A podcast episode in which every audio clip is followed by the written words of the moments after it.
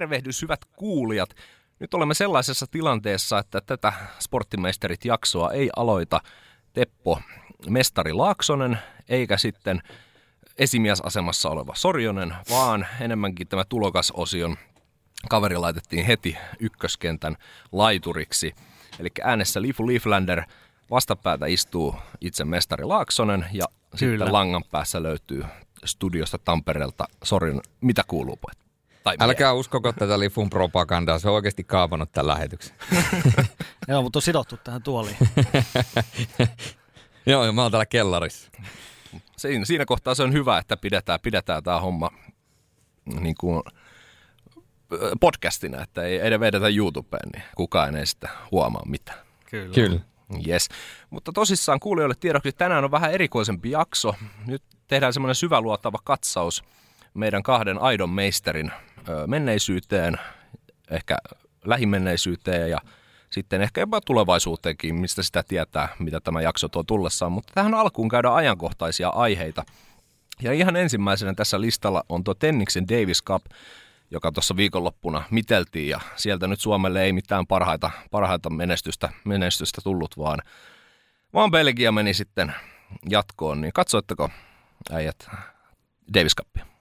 Mm, no mä en katsonut, mutta, mutta lähellähän se oli. Se oli ilmeisesti yhdestä pelistä kiinni, eli yhdestä voitosta olisi pitänyt tulla vielä, niin ö, semmoinen huomio ainakin tuosta tenniksestä, että vähän, vähän mulle tuli jopa yllättäen, koska mä en ole mikään tennisseuraaja, niin että Suomi oli oikeasti niin kuin todella lähellä mennä tuonne 16 parhaan joukkoon tuohon Davis Cupiin. Et mäkin niin kuin tiedän, mikä toi Davis Cup on, niin todella kova juttu.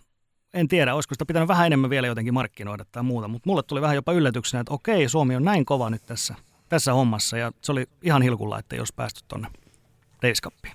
Mulle tuli ihan samanlainen fiilis, jos mietitään näin tärkeää saavutus oli kuitenkin noin lähellä suomalaisessa tenniksessä, niin siihen nähden hyvin vähän tulee vastaan tai tuli vastaan tähän liittyvää materiaalia sosiaalisessa mediassa oikeastaan missään sosiaalisen median kanavassa, Instagramissa, Facebookissa, Twitterissä tai TikTok, no siellä viimeisessä nyt varmaan kaikista vähiten sitä tulee, mutta veikkaisin, että tässäkin on myöskin sellainen looginen selitys, että tässä nyt on ylipäätänsä maailmassa nyt tila, tilanne, sellainen tilanne käynnissä, että tota, aika paljon tuo Ukrainan tilanne peittää ylipäätänsä asioita allensa ihan tietysti ansaitusti, niin ei vedetä tästä sitten sen suurempaa johtopäätöstä tässä vaiheessa.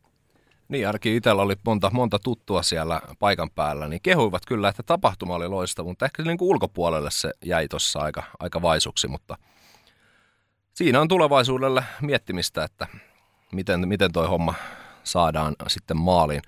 Mutta sitten meillä tuli ihan Twitterissäkin kysymystä, että tehtäisiin jakso paralympialaista ja otetaan se tuonne korvan taakse, mutta sen verran voidaan tässä kohtaa sanoa, että Suomen Matti Suurhamarista tuli uusi suomalainen tuplamestari paralympialaissa, kun hän voitti SBLL 2-luokan lumilautakrossin tuossa varhain maanantai-aamuna Suomen aikaa tuolla Pekingissä, niin 35, 35-vuotiaana sitten samassa lajissa vielä otti neljä vuotta sitten Etelä-Koreassa, niin huikea juttu. Deja vu, joku voisi sanoa. no tämä. Mm. On se kova, jos sä 35-vuotiaana saavutat ylipäätään mitä vaan niin kuin urheilussa, niin mun mielestä se on kova juttu. Ja, ja siis niin kuin paralympialaiset on, on hieno tapahtuma, hieno juttu, mutta totta kai niin kuin mekin seurataan ennen kaikkea tätä perinteistä urheilua, niin se on tietysti aina vähän vaikea asetella tavallaan. Siinä väkisikin tulee vähän semmoinen, että okei, paralympiakulta, olympiakulta, eihän niitä pidä millään tavalla vertailla. Ne on ihan, Ei. ihan täysin omat, omat juttunsa ja sitten jos nämä vuoden urheilijaäänestykset ja tällaiset, niin, niin niissäkin kyllä mä niin kuin pistän ihan selkeästi eri kategoriaan, että, että ihan loistava saavutus ja kyllä mäkin tunnistan niin kuin tämän nimen Matti Suurhamari, että hän on esiintynyt kaikissa mainoksissa ja videoissa ja kaikissa tällaisissa, että on niin kuin todella, todella tota, merkittävä urheilija kyllä kyseessä.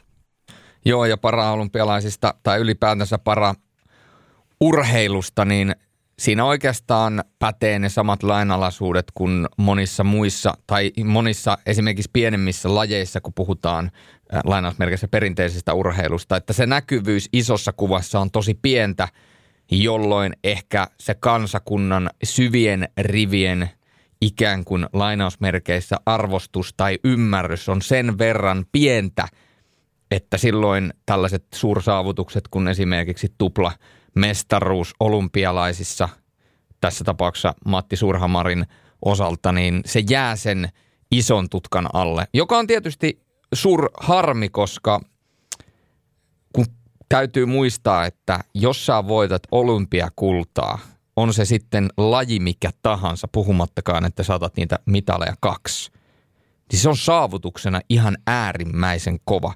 Ja Suomen kokoisessa maassa, niin jokainen olympiakulta täytyisi mun mielestä nostaa niin kuin isosti framille. Ja, ja se on ehkä myöskin sellainen asia, missä meillä oikeastaan jokaisella on jonkinnäköinen työtehtävänä ja myöskin meillä sporttimeistereissä, että me oikeasti arvostetaan ja nostetaan tämä kulta oikeasti isosti esille, koska, koska Suurhamari sen ansaitsee. Ja kun puhutaan vielä, että hän on tehnyt tämän saman neljä vuotta sitten Pyeongchangissa, niin se korostaa sen tavallaan saavutuksen arvoa. Niin, 21-vuotias Sander Kiiveri voitti sitten hopeaa Alppihiidon pystyluokan Alppi-yhdistetyssä ja se on sitten ensimmäinen kautta aikaan paralympia Alppihiihto mitalli Suomeen. Niin tämä voidaan nostaa varmasti ihan varmasti lähelle sinne tuota, myös tuota kultaa tietenkin. Vär, värillä mitallilla, tai mitallilla on eri, eri väri, mutta se, että tehdään historiaa, niin on aina hienoja nähdä, että saadaan uusia voittajia, uusia historia, historiankirjoihin suomalaisia. Niin. Kyllä, kyllä. Ja ehdottomasti siis kyllä para, paralympiaurheilu on semmoinen ja paraurheilu on semmoinen, joka niin kuin, se nousee aina neljän vuoden välein, kun on, tai kahden vuoden, kun on kesä- ja talvi paralympialaiset, niin se nousee siellä esiin, mutta muutenhan se on niin kuin tosi marginaalissa, niin kuin tuossa sivuttiin. Ja, ja se, on tietysti, se on tietysti harmi juttu, harmi juttu sen kannalta, mutta tota, toivotaan, että sekin tässä tasa-arvoisesti paranee tulevaisuudessa. Pikkuhiljaa hyvä tulee. Mm. Mm. No, mitä ei tullut viikonloppuna ihan pikkuhiljaa hyvä, vaan todella pitkän kaavan kautta ja sitten lopulta pettymys, niin Holmenkollainen 50 kilometrin kuninkuusmatka, niin Niskanen 11,1 sekuntia kärjestä ja Norjan kolmoisvoitto ja ei jäänyt varmaan mitään käteen. Mm, ei jäänyt muuta kuin, muuta kuin tuota, hauska, hauska matka Norjaan, no, mutta kyllähän varmaan tuollaista olympialaisten jälkeen, niin mä en ihmettelisi. Kyllä mullakin olisi takki aika tyhjä, jos mä olisin vetänyt niin kuin Iivo Niskanen olympialaisissa. Joo, kyllähän tässä tietyllä tavalla täytyy niin kuin muistaa aina sekin, että urheilija ja urheilijoiden suoritukset, niin ne on myöskin hyvin pitkälle tietynlaista jatkumoa siitä, mitä on aikaisemmin ollut ja, ja se, mikä rypistys on ollut tuossa aikaisemmin, niin kyllä se pommi varmasti vaikuttaa, oli urheilija sitten kuinka eläimellisessä kunnossa tahansa. Mm. Mutta meidän pää, tämä jakson pääaiheena on siis tosissaan meidän meistereiden ja niiden aitojen oikeiden alkuperäisten meistereiden menneisyys ja siitä ihan kohta lisää, mutta tähän kohtaan otetaan pikku katko ja palataan sitten asiaan. Tässä kohtaa otetaan sitten sporttimeistereiden sponsoriasiaa. Kuura Games on julkaissut uuden trailerin Pakoff-pelilleen – Toinen toistaan upeammissa ulko- ja kaukaloissa pääsette matkalle kohti maailman parhaan pelaajan eli dominaattorin kohtaamista. Ja omalle pelaajallanne voitte matkan varrella kerätä ominaisuuspisteitä, joilla sitten avataan uusia attribuuttiboosteja ja uusia tekniikoita. Lisää tietoa pääsette hakemaan store.steampower.com ja hakukenttään vaan Pack Off tai Kuura Games.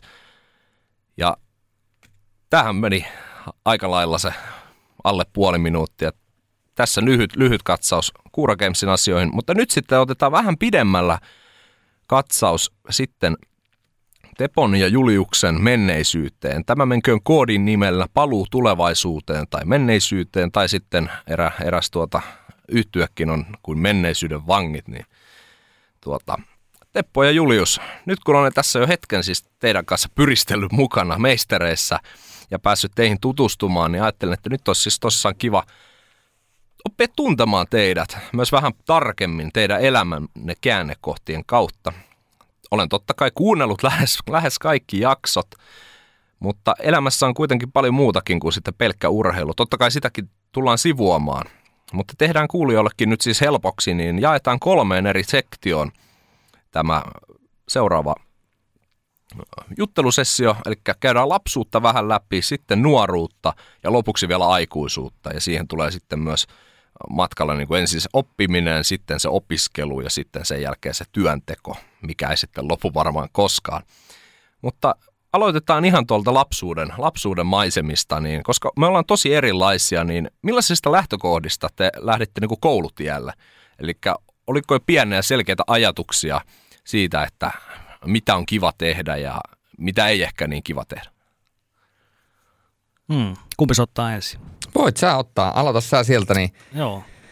Mä annan tällä kertaa sulle niin sanotusti kunnian aloittaa. Mä voin sitten seuraavassa aiheessa hyökä, tai tuota, hyökyä päälle. Sopii hyvin. Tota, koulutielle lähdettäessä ja sen, sen ikäisenä, niin kyllä, kyllä mä niin kuin silloin seurasin jo jonkun verran urheilua, mutta en hirveästi. Mä muistan sen verran, että kyllä mä oon niin kuin, ää, alaluokilla niin kyllä niin kuin kaikki tommoset piha, pihaleikit ja tota, leikopalikat ja tämmöiset kiinnosti vielä enemmän kuin, niin kuin urheilun seuraaminen. Et mulla se oli niin kuin se 94, 95, jossain siellä se lähti, lähti niin kuin se urheilu sitten enemmänkin. Eli tota, meillä alettiin, salibändi tuli silloin, en mä tiedä oliko se Suomeen silloin, mutta siis, mutta siis suunnilleen samoihin aikoihin, niin se, se tuli hirveän suosituksi yhtäkkiä. Se oli ihan tuntematon laji sitä ennen ja mekin ruvettiin pelaa sitä, eli me pelattiin kavereiden kanssa. Meillä oli tämmöinen tota, petodikaukalo, Eli siis ulko, ulko tota, leikkipuistossa tällainen betoninen iso kaukalo, jossa, joka täytettiin kesällä vedellä. Mutta muina aikoina niin siellä pystyttiin pelaamaan sählyä. Eli käytännössä siinä mahtui ehkä niin kuin näitä nassikoita, olisiko siinä ollut kolme tai neljä per joukkue. Että ei se hirveästi tilaa ollut, mutta siis hemmetin kivaa. Siellä, siellä hakattiin ihan tosissaan niin kuin, käytännössä joka päivä koulun jälkeen sinne mentiin, mentiin lätkiä sitä. Ja sitten tuli myöhemmin näitä seurakunnan – kerhoja ja kaikkea tämmöisiä, että, että tota, siitä se urheiluinnostus lähti ja sitten siihen rinnalle tuli, tuli toi penkkiurheilu sitten myöskin. Et mä rupesin seuraamaan aika Formula 1 94. Mä muistan, tuo Arton Sennan kuolema oli semmoinen oikeastaan, mikä, mikä niin kuin enemmän herätti, että, että tota, se on ehkä vähän julma sanoa, mutta jotenkin se oli semmoinen juttu, että sen jälkeen sitä kiinnostui niin kuin vielä enemmän, että mikä juttu tämä oikein on tämä formula. Ja se olin todella intensiivinen formula ystävä siinä eka ja sitten siis jääkiekko tuli, tuli sitten tietysti 95 MM-kullan myötä ja, ja jossain kohtaa sitten syrjäytti myöskin noin formulat, mutta, mutta semmoisia, semmoisia muistoja mulla on sieltä ihan, ihan, ihan niin kuin nassikka-ajoista.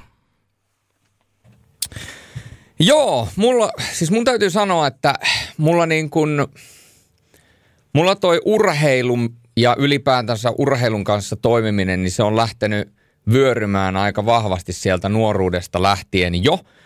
Eli, eli se on, mä oon kuitenkin, mä en muista ihan tarkalleen, että mistä se on niin kuin lähtö, mikä on ollut sellainen ensimmäinen askelma urheilussa, mutta mä oon harrastanut siis urheilua tosi paljon, paljon eri kaikkia urheilulajeja ja näin päin pois.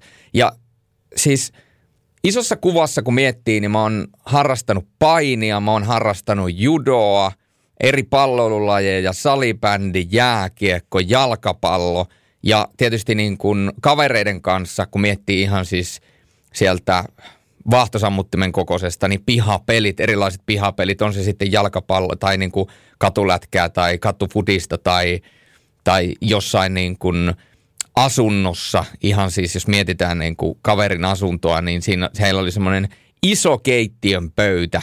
Ja tota, siis se oli tosi iso ja mun mielestä muistaakseni tosi korkea ja silloin kun me otettiin siitä se pöytäliina pois, niin tavallaan ne jalat ja sitten se pöydän korkeus, niin ne oli tavallaan mitkä muodosti sen, sen tota, ää, tietynlaisen niin kuin maalikehikon. Ja siihen maalikehikkoon sitten pelattiin sisällä jollain pehmopalloilla, milloin vähän fudista ja milloin lainausmerkeissä sählyä tai jotain muuta. Että se on lähtenyt niin kuin tosi, tosi pienestä eri, eri lajeilla ja eri palloilumuodoilla. Ja sitten totta kai niin kuin joukkueurheilu – niin kuin Ropsin ja Rokin kautta ja salibändissä RSP ja myöhemmin NSP ja Levi, niin se on sitten lähtenyt sieltä niin kuin muotoutumaan. Mutta kyllä niin kuin mun kohdalla aina ikuisesti niin se urheilu on ikään kuin ollut niin kuin, vähän kuin kirjoitettu minuun, että se on ollut aina läsnä ja totta kai sitten kun on nähnyt urheilua telkkarista, niin sitä on katottu aina – ja, ja eri lajeja mä oon käynyt läpi, että mä oon tykännyt katsoa ampumahiihtoa ja mä oon tykännyt katsoa jääkiekkoa ja jalkapalloa ja yleisurheilua ja että se on ollut tosi vahva, että, että kyllä niin kuin, kyllä varmaan mun kohdalla se on niin, että kun ensimmäisen kerran mikä tahansa urheilu on mun niin kuin elämään saapunut, niin kyllä se niin kuin aika vahvasti sen jälkeen myöskin on lopputulos ollut se, että tota, se tota, se urheilu on myöskin pysyvästi mun elämään jäänyt. Mm, Tuosta tuli mieleen, mitä Julius sanoi, niin tosiaan kyllä siis se oli aina, mitä välitunnilla tehtiin, niin se oli nimenomaan, että silloin, mä en siis tiedä mitä nykyään lapset tekee, mutta siis se aina pelattiin jotain, että jos oltiin sisällä käytävällä, niin me pyyhekumilla siis pelattiin, että oltiin käytävän toisella puolella toinen läiskittiin sitä pyyhekumia siinä ja oltiin niin maalivahteja ja pelattiin neljää maalia. Ja sitten oli tämmöinen puuseinä, mihin heitettiin palloa. Et en mä tiedä, jaksaks niin skidit nykyään tällaista, että okei, sulla on tässä puuseinä ja tennispallo, niin säpä heität sitä palloa siihen seinään sata kertaa. En tiedä. Meillä on todennäköisesti niin kuin vähän eri viihdykke nykyään. Toivottavasti ei. Niin, no mulla oli ainakin vielä tuossa, äh, niin kuin, miten nyt omaa, omaa lapsuutta voi katsoa, niin silloin, silloin oli vielä noin ihan samat jutut. Mutta taas en tiedä niin, tota, nyky, nyky, nykynuorista tai nykylapsista, että kuinka paljon hän harrastaa niin kuin, juurikin liikuntaa ja ihan sellaista niin kuin pelailua, että pidetään hauskaa. Niin meillä mm. se oli ainakin, pelattiin kaiken maailman kirkonrottaa ja näitä muita – muita tota, hömpä, hömpä tota, tällaisia leikkejä. Mutta sitä, sitä kautta niin kuin oppi, oppi tekemään asioita ja, ja muutenkin kilpailua mm. vähän niin kuin pienempänä. Sitten siitä kohtaa päästään niin joukkueurheiluun. Niin, ei, ei sillä ollut siis silleen muuta, että ei ollut mitään matkapuhelimia tai tämmöisiä. Saatikka, että jos sulla oli matkapuhelin, niin ei sulla ole siinä kuin matopeli korkeinta. Mm. Eikä siis ala tietenkään ollut. Että mä oon saanut ekan puhelimen, mä oon ollut niin kuin lukiossa siihen aikaan. Nykyään annetaan, annetaan ekan luokalla viimeistään puhelimet. Mikä oli sun ensimmäinen puhelin, muistatko? Joo, se oli tota Siemensin joku malli. Ei tarvitse enää olla Siemens-puhelimia. En ole ainakaan nähnyt niitä missään. Siis ensimmäinen matkapuhelin, minkä minä muistan, niin siis se oli, siis mä muistan sen, äh, mä muistan sen kun eilisen päivän, siis muistatteko sellainen, tai siis anteeksi Lifu, muistatko Teppo sinä, keltainen ringo? Kyllä, kyllä. Joo, ja mä muistelin sen, että mun ensimmäinen puhelin on ollut 510. Nokia 510 on ollut tota, meikäläisen niin kuin ensimmäinen, ensimmäinen puhelin. Näin mulla tota, on sellainen niin kuin muistikuva. Siis se oli, 510 oli siis, se oli tämmöinen klassinen nokialainen, mikä oli äh, ehkä tämmöinen niin kuin harmaa sävyinen, pitkänmallinen puhelin. Ajatelkaa sellaista puhelinta, mikä olisi vähän niin kuin mihin vois, minkä, mikä otetaan semmoisesta niin telakasta sellainen niin puhelin, mutta ajattelit sitä matkapuhelina ja siinä oli ihan pieni semmoinen musta pieni antenni ja mä muistan edelleen, se virtanappi oli siinä niin kuin oikeassa yläkulmassa sen kaiuttimen niin kuin vieressä. Eli se kaiutin ei ollut niin kuin keskellä sitä, sitä puhelinta. Se kaiutin oli vähän, tiedätkö, painottunut vasemmalle ja se punainen virtanappi oli siinä ja, ja tota, siinä oli myöskin matopeli ja, ja tota, tommonen tota, erittäin analoginen. Miksihän niitä kutsutaan, niitä näyttöjä, mitkä on ollut silloin? Niissä on ollut vaan se vihreä taustaväri ja sitten mustaväri. Niin. Mm, onko se nestekiden näyttö? Se on ne, vähän, joku... niin kuin, vähän niin kuin taskulaski, mutta pikkasen moni. Niin, taskulaskimen niin. näyttö, kyllä, ihan sama, samanlainen. Että tämä nykyajan milleniaalisukupolvi varmaan miettii, että mitä helvettiä, että mikä, mikä, millä te olette vetänyt. Mutta mä voin sanoa, että silloin kun minä olen ollut todella nuori, niin silloin oli vielä noin, noin, noin, tota, pöytä, tai siis niin kuin lankapuhelimet, lankapuhelimet, ja niihin kesti ihan jumalattoman kauan saada se laitettua se numero, koska sä joudut aina pyöräyttämään sen numeron, silleen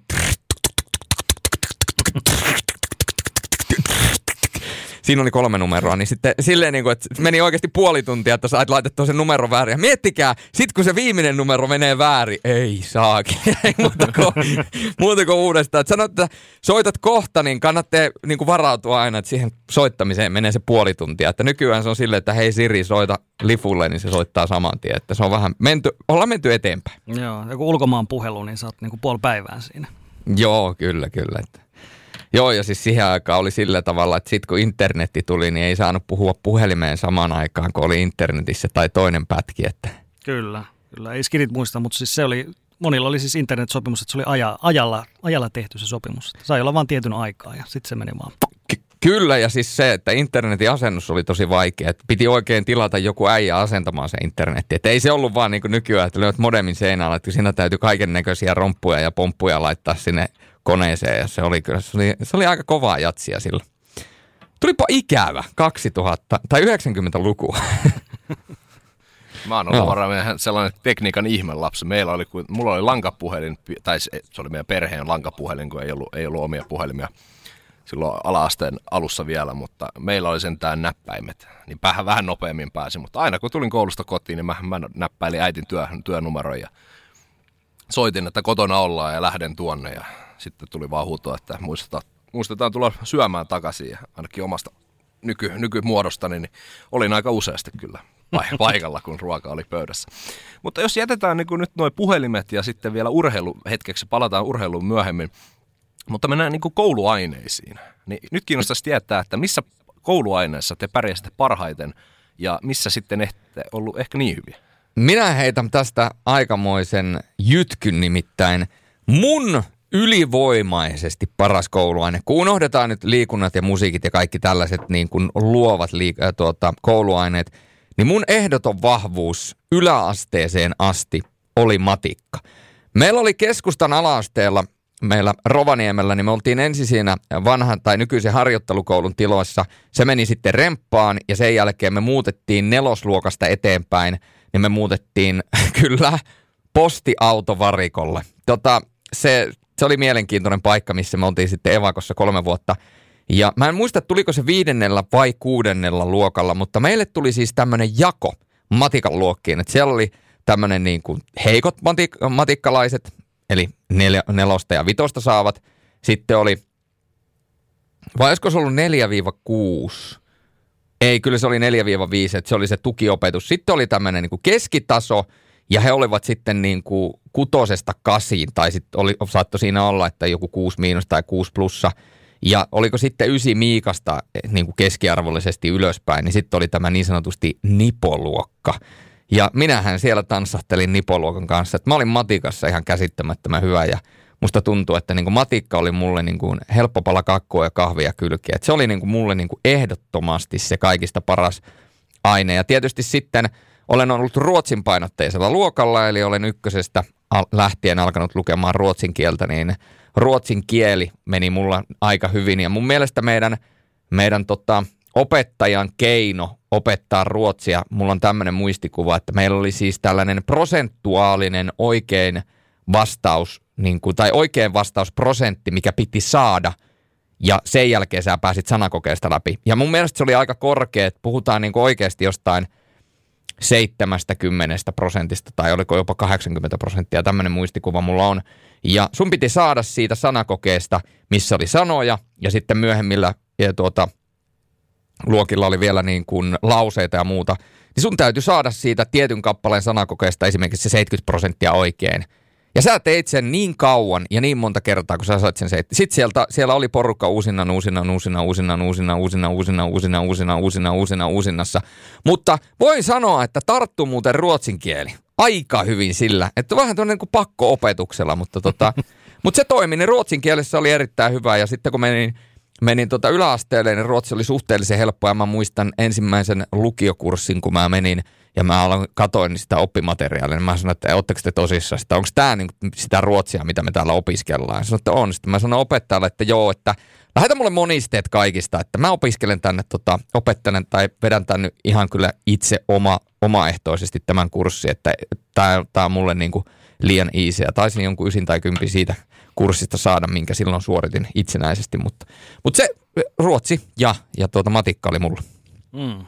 Kuulostaa vähän tutulta nuo monet jutut, mutta siis öö, mä olin varmaan yläasteelle asti, niin se oli just toi matikka ja, ja tota äidinkieliä.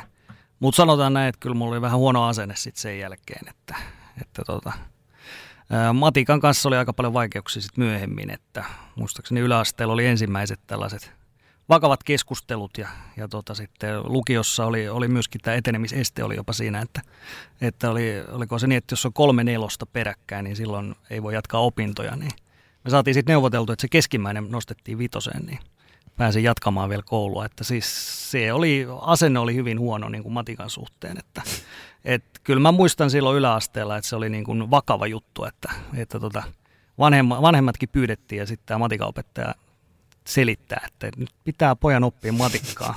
Nyt pitää pojan oppia matikkaa ja sitten mä olin just silleen, että haista sinä ja tälleen tyyliin, Haista siinä. niin kuin siis mielessäni, en sanonut Joo, suoraan, kun, Ai sä, kun Faija ja Mutsi oli siinä, niin en kehdannut sanoa, mutta tota, sä menit tukiopetuksesta suoraan rehtorin puutteeseen. Joo. Mutta siis tavallaan niin kuin tulee siitä vaan muisto, muistoa ja mieleen siinä mielessä, että siis kyllä tässä on pärjätty ilman sitä matikkaakin. Nyt puhutaan siis tämmöisestä niin kuin vähän ylemmästä matikasta. Että kyllä mä, niin, mä osaan kertolaskut, pluslaskut, jakolaskut, kaikki nämä tällaiset ihan, ihan suvereenisti. Mä osaan mittayksiköt. Mä tiedän montako senttilitraa on desissä ja näin poispäin. Että kyllä mä oon pärjännyt ihan hyvin, että ihan vaan niin kuin nuorille tiedoksi, että, että tässä meidän työssä niin ei se matikka kuitenkaan ole niin kuin semmoinen, mitä ehkä tarvitsee painottaa. Mä sanoisin, mä sanoisin, mä oon sun kanssa samaa mieltä ja eri, tai mä veikkaan, että sä tarkoitit tätä, sano, sano jos mä oon väärässä, mutta mä tarkennan. Se tä, tässä meidän työssä tarvitsee matematiikkaa, mutta se on nimenomaan tätä perusmatikkaa, eli kun puhutaan kertolaskuista, miinuslaskuista, Joo, pluslaskuista, ka, joo, just näin. Eli se on se matikka. Esimerkiksi vaikka tietynlainen päässälasku nykypäivänä, jos sulle tulee, äh, sä selostat peliä ja äh, sä selostat esimerkiksi SM-liigaa, niin kellohan menee alaspäin. Eli kellohan lähtee 20 ja se menee alaspäin. Niin jos ke- kellotaululla näkyy vaikka 15.46, niin sunhan täytyy silloin sanoa, että 4 minuuttia 14 sekuntia on pelattu ää, avauserää. Eli sun täytyy aina se kääntää se toisipäin se luku niin, että sä kerrot kuinka paljon on pelattu, niin sehän vaatii nopeaa matemaattista kykyä, että sä pystyt hahmottamaan sen. Ja sitten jos sä nopeasti näet, että okei, tuo on tehnyt ton verran joskus pisteitä, toi on okei, niin sit sä lasket päässä, että kuinka paljon se on tehnyt kolmen kauden aikana pisteitä, jos sä näet ne kaikki kolme kautta niin kuin allekkaan, niin sä pystyt nopeasti sitä laskemaan. Että tällaista niin kuin nopeaa päässälaskumatikkaa, niin sitä tarvitsee, sitä kannattaa treenata, mutta en ole mitään geometriaa tai, tai, tai, tai, tai mitään muuta niin kuin suurempia, suurempia tota, murtolukulaskuja tässä joutunut suorittamaan. Ei, ei todellakaan niitä. Äidinkieli ruotsi oli varmaan ne parhaat mullakin. Että, Joo. tota, niissä, niissä pärjättiin ihan, ihan hyvin minun mielestä. Olisi ollut aika hurjaa, kun sit sanoit, että mä olin Ruotsissa ihan susia, sä oot nyt selosti. Joo, se olisi vähän noloa, noloa kyllä tässä tilanteessa. Olisin kysynyt, että millä ilveellä sä käännät ne haastattelut, että kuka sulla on siellä kopissa aina kääntämässä sulle ne haastattelut, Google- kirjoittaisi. Google Translate. Tätä, joo. Kyllä. Tuli muuten tuosta kellosta vaan mieleen, että mä, mä muistan senkin ajan vielä, kun kellot meni, meni ylöspäin. Mä, joo, kyllä.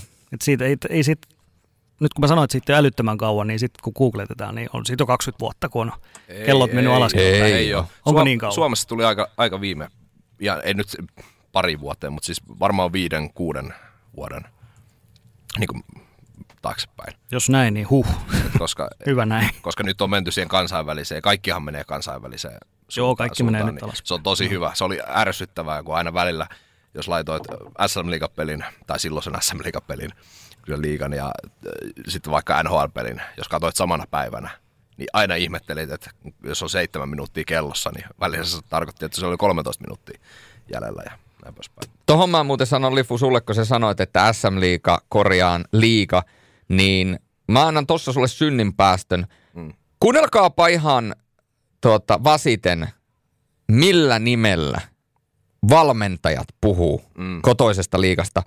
Niin mä väitän, että 90 prosenttia valmentajista niin sanoo SM-liiga. Joo. Pekka Virta sanoo aina SM Liiga. Mun mielestä se on, se on niin syvälle kirjoitettu, se on kuitenkin Suomen mestaruusliiga. Mm. Niin se, vaikka se on liiga, niin mun mielestä se ei ole niin, kuin, se ei ole niin paha, kun sä sanot, että liiga tai että SM Liiga, versus se, että sä sanot SHL Elitserieniksi. Niin, niin kyllä. Koska se on niin kuin, se, tai, tai sanot, tai sanot salibändiliikaa tai F-liigaa salibändiliikaksi, niin No se on lajipiireissä, voi sanoa, että vähän sama, että ei sitä F-liigaa käytetä muuta kuin, niin kuin sille kunnioittavaan sävyyn, että kun Kyllä. on tehty se päätös, mutta kyllä edelleen vaikka, vaikka ylijohtavakin, niin kyllä siellä tulee se salibändiliiga aika monta kertaa naisten salibändiliiga, miesten salibändiliiga. Mm. kyllä. Se on, se on mihin on, mihin on kasvanut. Mm. Että sitten kun aikanaan tulee näitä enemmän enemmän näitä 2010-luvulla syntyneitä pelaajia esimerkiksi, niin heillä se voi olla, että heillä se tulee luonnostaan, vaikka se F-liiga tai, tai liiga sitten, kun heitä aikana haastatellaan. Ja samahan on myöskin niin, veikkaisin, että aika monella selostajalla taikka pelaajalla taikka valmentajalla niin tulee vielä pitkään sanoa, että jokipojat, vaikka sehän on nykyisin muotoon Joensuun kiekkopojat. Kyllä. Eli pitäisi puhua pelkästään kiekkopojista. Näin se on. Mutta ei ole kerta eikä kaksi, kun olen itsekin vahingossa sanonut, että jokipojat, siis kiekkopojat. Pitää antaa se määrittelemätön siirtymäaika. Näin niin. Mm.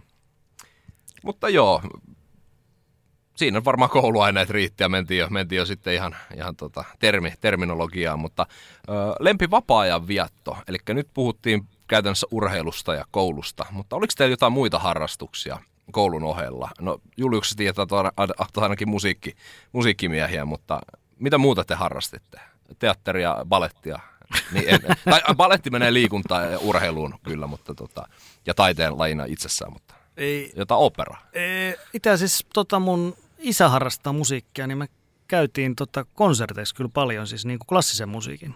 Me käytiin katsoa operaa ja, ja tota Helsingin kaupunkiorkesterin näitä konsertteja, niin hänellä oli siis tämmöinen kausikortit sinne, että tota, itse asiassa mun isän kanssa me ei käyty lätkämatseissa ollenkaan, että, että tota, me käytiin konserteissa, niin kuin nimenomaan klassisen musiikin. Ja, ja tota, sitten tämä lätkäpuoli, kun alkoi enemmän vetää, niin, niin mä kävin sitten tota, veljen kanssa ja kavereen kanssa, mutta meillä oli, meillä, meillä oli tämmöinen traditio.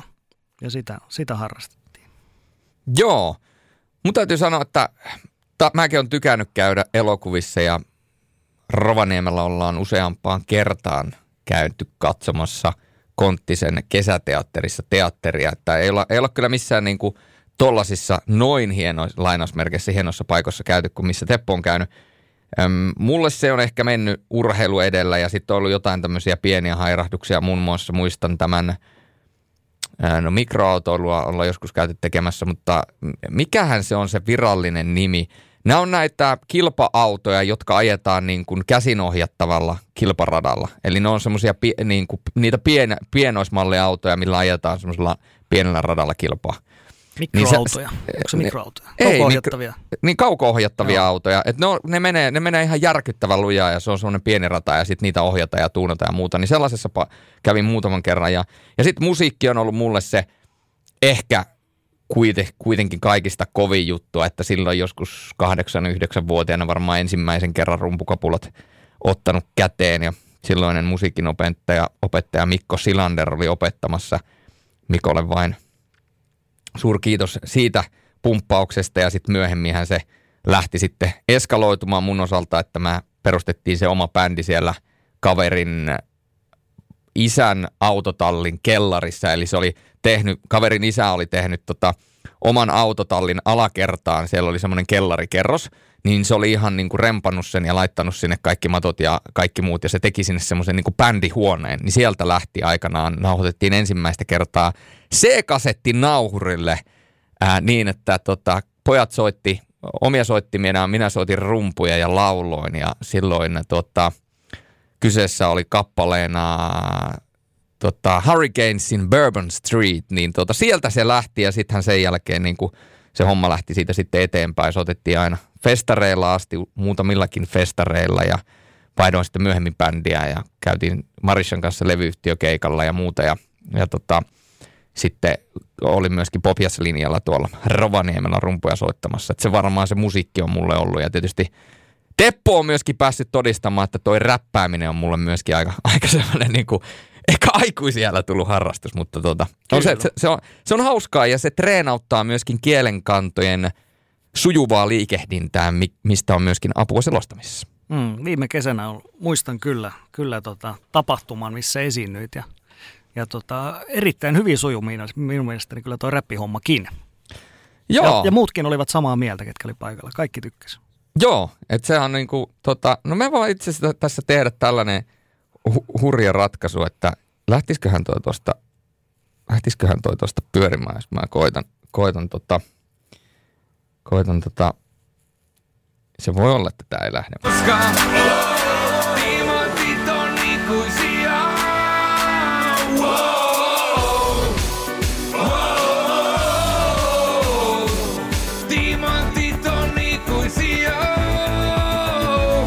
Painonoitus kaistaan ja taas kortti meni. Silti poliisi kommentautos tapan onnitteli. Joudun kirjoittamaan nimmarin ja viiden tonnin shekin. Jatkoin festareille korkkasin bollingeri. Peri pelimiehen perinnön, kiitos fajalle siitä. Anna mulle kurraketti, tää maailma ei riitä. Jo junnuna kun oltiin lahessa kännää, joka ilta rivas oktipusi. Kahdeksan Herrasmies henkeen, ota tästä kaiken irti te synti, mutta toivon, että löydän joskus naisen silti. Särkenyt sydämeni, murran sen kynäleni, manakeri sanoo, että piilolle mies hyvä meni. Tarvin toimintaa, herkästi valmiin koipimaan, kun kaunokaiset vilkuttaa, niin kuinka muuten voisinkaan elää maketa elämä päällä parempaa seppälää, mutta on vaikea muistaa, kun musasta rakentaa kestävää. Sellaista, joo, mutta tota, tästä sellainen tieto, että tämä siis, ainahan sanotaan, että levytys, levytykset tehdään selvinpäin, mutta tässä kyseisessä versiossa, niin tämä oli siis mun polttareista ja mut yllätettiin sillä, että mut vietiin sen jälkeen, kun oli vähän naukkailut tuossa, niin mut vietiin sitten levytystudiolle ja nauhoitin yhden oman vanhan biisin sekä tämän Timantit on ikuisia, mutta mutta tässä ehkä semmoinen pieni näytös siitä minun pime- pimeästä puolesta. Ei, kun hyvältähän tuokin kuulosti. Ja siis nämä livesetit, niin mun mielestä sulla on niin kuin tuossakin olisi mahdollisuuksia tälläkin On- alalla. Onko näin? Mä allekirjoitan kyllä ja nyt, nyt varsinkin mä oon tosi iloinen, että tämä ei mene YouTubeen tai mihinkään livenä. Mä oikeasti herkistyin täällä. Tuo oli tosi, tosi loistava. En, en sen takia ei ole nyt kyynelläät silmissä, että olisi ollut, olisi ollut niinku kauheita, vaan siis tää oli aivan mahtava, mahtava. Et, koska itsekin on, ö, mullakin on unelmia ollut musiikin varrella ja on siis oman konsertin järjestänyt ja tiedän kuinka paljon niin kuin se, se, että kun laittaa johonkin asiaan paljon aikaa ja niin kuin sielua mukaan, niin tosta kyllä niin kuin kuuli, kuuli. Ja aivan sama, että kuinka paljon naukkailu, mutta niin kuin toi ihan, ihan mahtavan kuulosta. Mä allekirjoitan tässä niin kuin taivas rajana, niin tota, ei siis huikea. Joo, siis ki- ki- kiitoksia. Meidän kuuntelijat voi sitten vetää oman johtopäätöksensä ja kertoa sitten omat, omat tuntemuksensa ja ajatukset, mutta tota, tämä on se suuri ja niin sitä tien Teppo myöskin tuossa vähän niin kuin vihjasi ja sivusi, että häissä pari, kert- pari livesettiä myös, shittiä, livesettiä, no shittiäkin, mutta livesettiä vetäsin siellä meidän hääbändin kanssa ja se oli kyllä, oli kyllä hauskaa, jengi oli mukana, niin siinä oli, siinä oli semmoista hyvän mielen meininkiä. Kyllä, nyt ollaan käyty siis lapsuus läpi ja mentiin muuten aika pitkälle lapsuudesta, että aika, aika vanhoja lapsia vissiin. mentiin niin pitkälle, mutta Eikö me olla vähän lapsia vieläkin? on. Ja lapsi on terve, kun se leikkii, on se minkä ikäinen tahansa. Niin tota, Mutta sairas, kun se ei osaa lopettaa. no se lopetetaan sitten, kun joku oikeasti käskee. Kyllä. Vielä ei kukaan sano. Otetaan tähän kohtaan pikku breikki ja jatketaan sitten koulutuksella ja nuoruudella. Ja nyt on jätetty sitten lapsuus tuonne taakse ja siirrytään vähän koulutukseen ja nuoruusaikoihin. Nyt suora kysymys teille, että oliko teillä mitään muita tulevaisuuden suunnitelmia kuin selostajuuden ja urheilun parissa toimiminen? Mä voin sanoa, että nuoru, nuoruus kouluaikana, niin ei. Ei ollut. Mulla oli silloin, kun mä olin nuorempana, mä tykkään myöskin ruoan laittamisesta edelleenkin, tykkään ruoan laittamisesta, niin mulla oli haaveena joskus, että musta tulisi kokki, mutta mulle sanottiin aika nopeasti myöskin koulussa, koska mulla oli nuorempana tosi paljon eri allergioita, että tota, not gonna happen. Ja, ja sitten jos mietitään isoja unelmia, niin mulla on ollut oikeastaan kolme semmoista isoa unelmaa. Ammattilaisurheilijaksi tuleminen ei tapahtunut, ammattimuusikoksi tuleminen No ei tapahtunut ja sitten on ollut kolmas asia, eli se urheiluselostajaksi tuleminen. Siinä on ollut mulla niinku kolme niinku sellaista niinku oikeasti tavallaan niinku suurta tämmöistä intohimo-haavetta. Ja tota, jokaista niitä on kokeiltu ja jokaisella polulla ollaan käyty vähintäänkin pyörähtämässä. Mitäs Mm. Teppo? Niin, ei, ei, ei tohon siis, ei, ei mulla ollut muuta.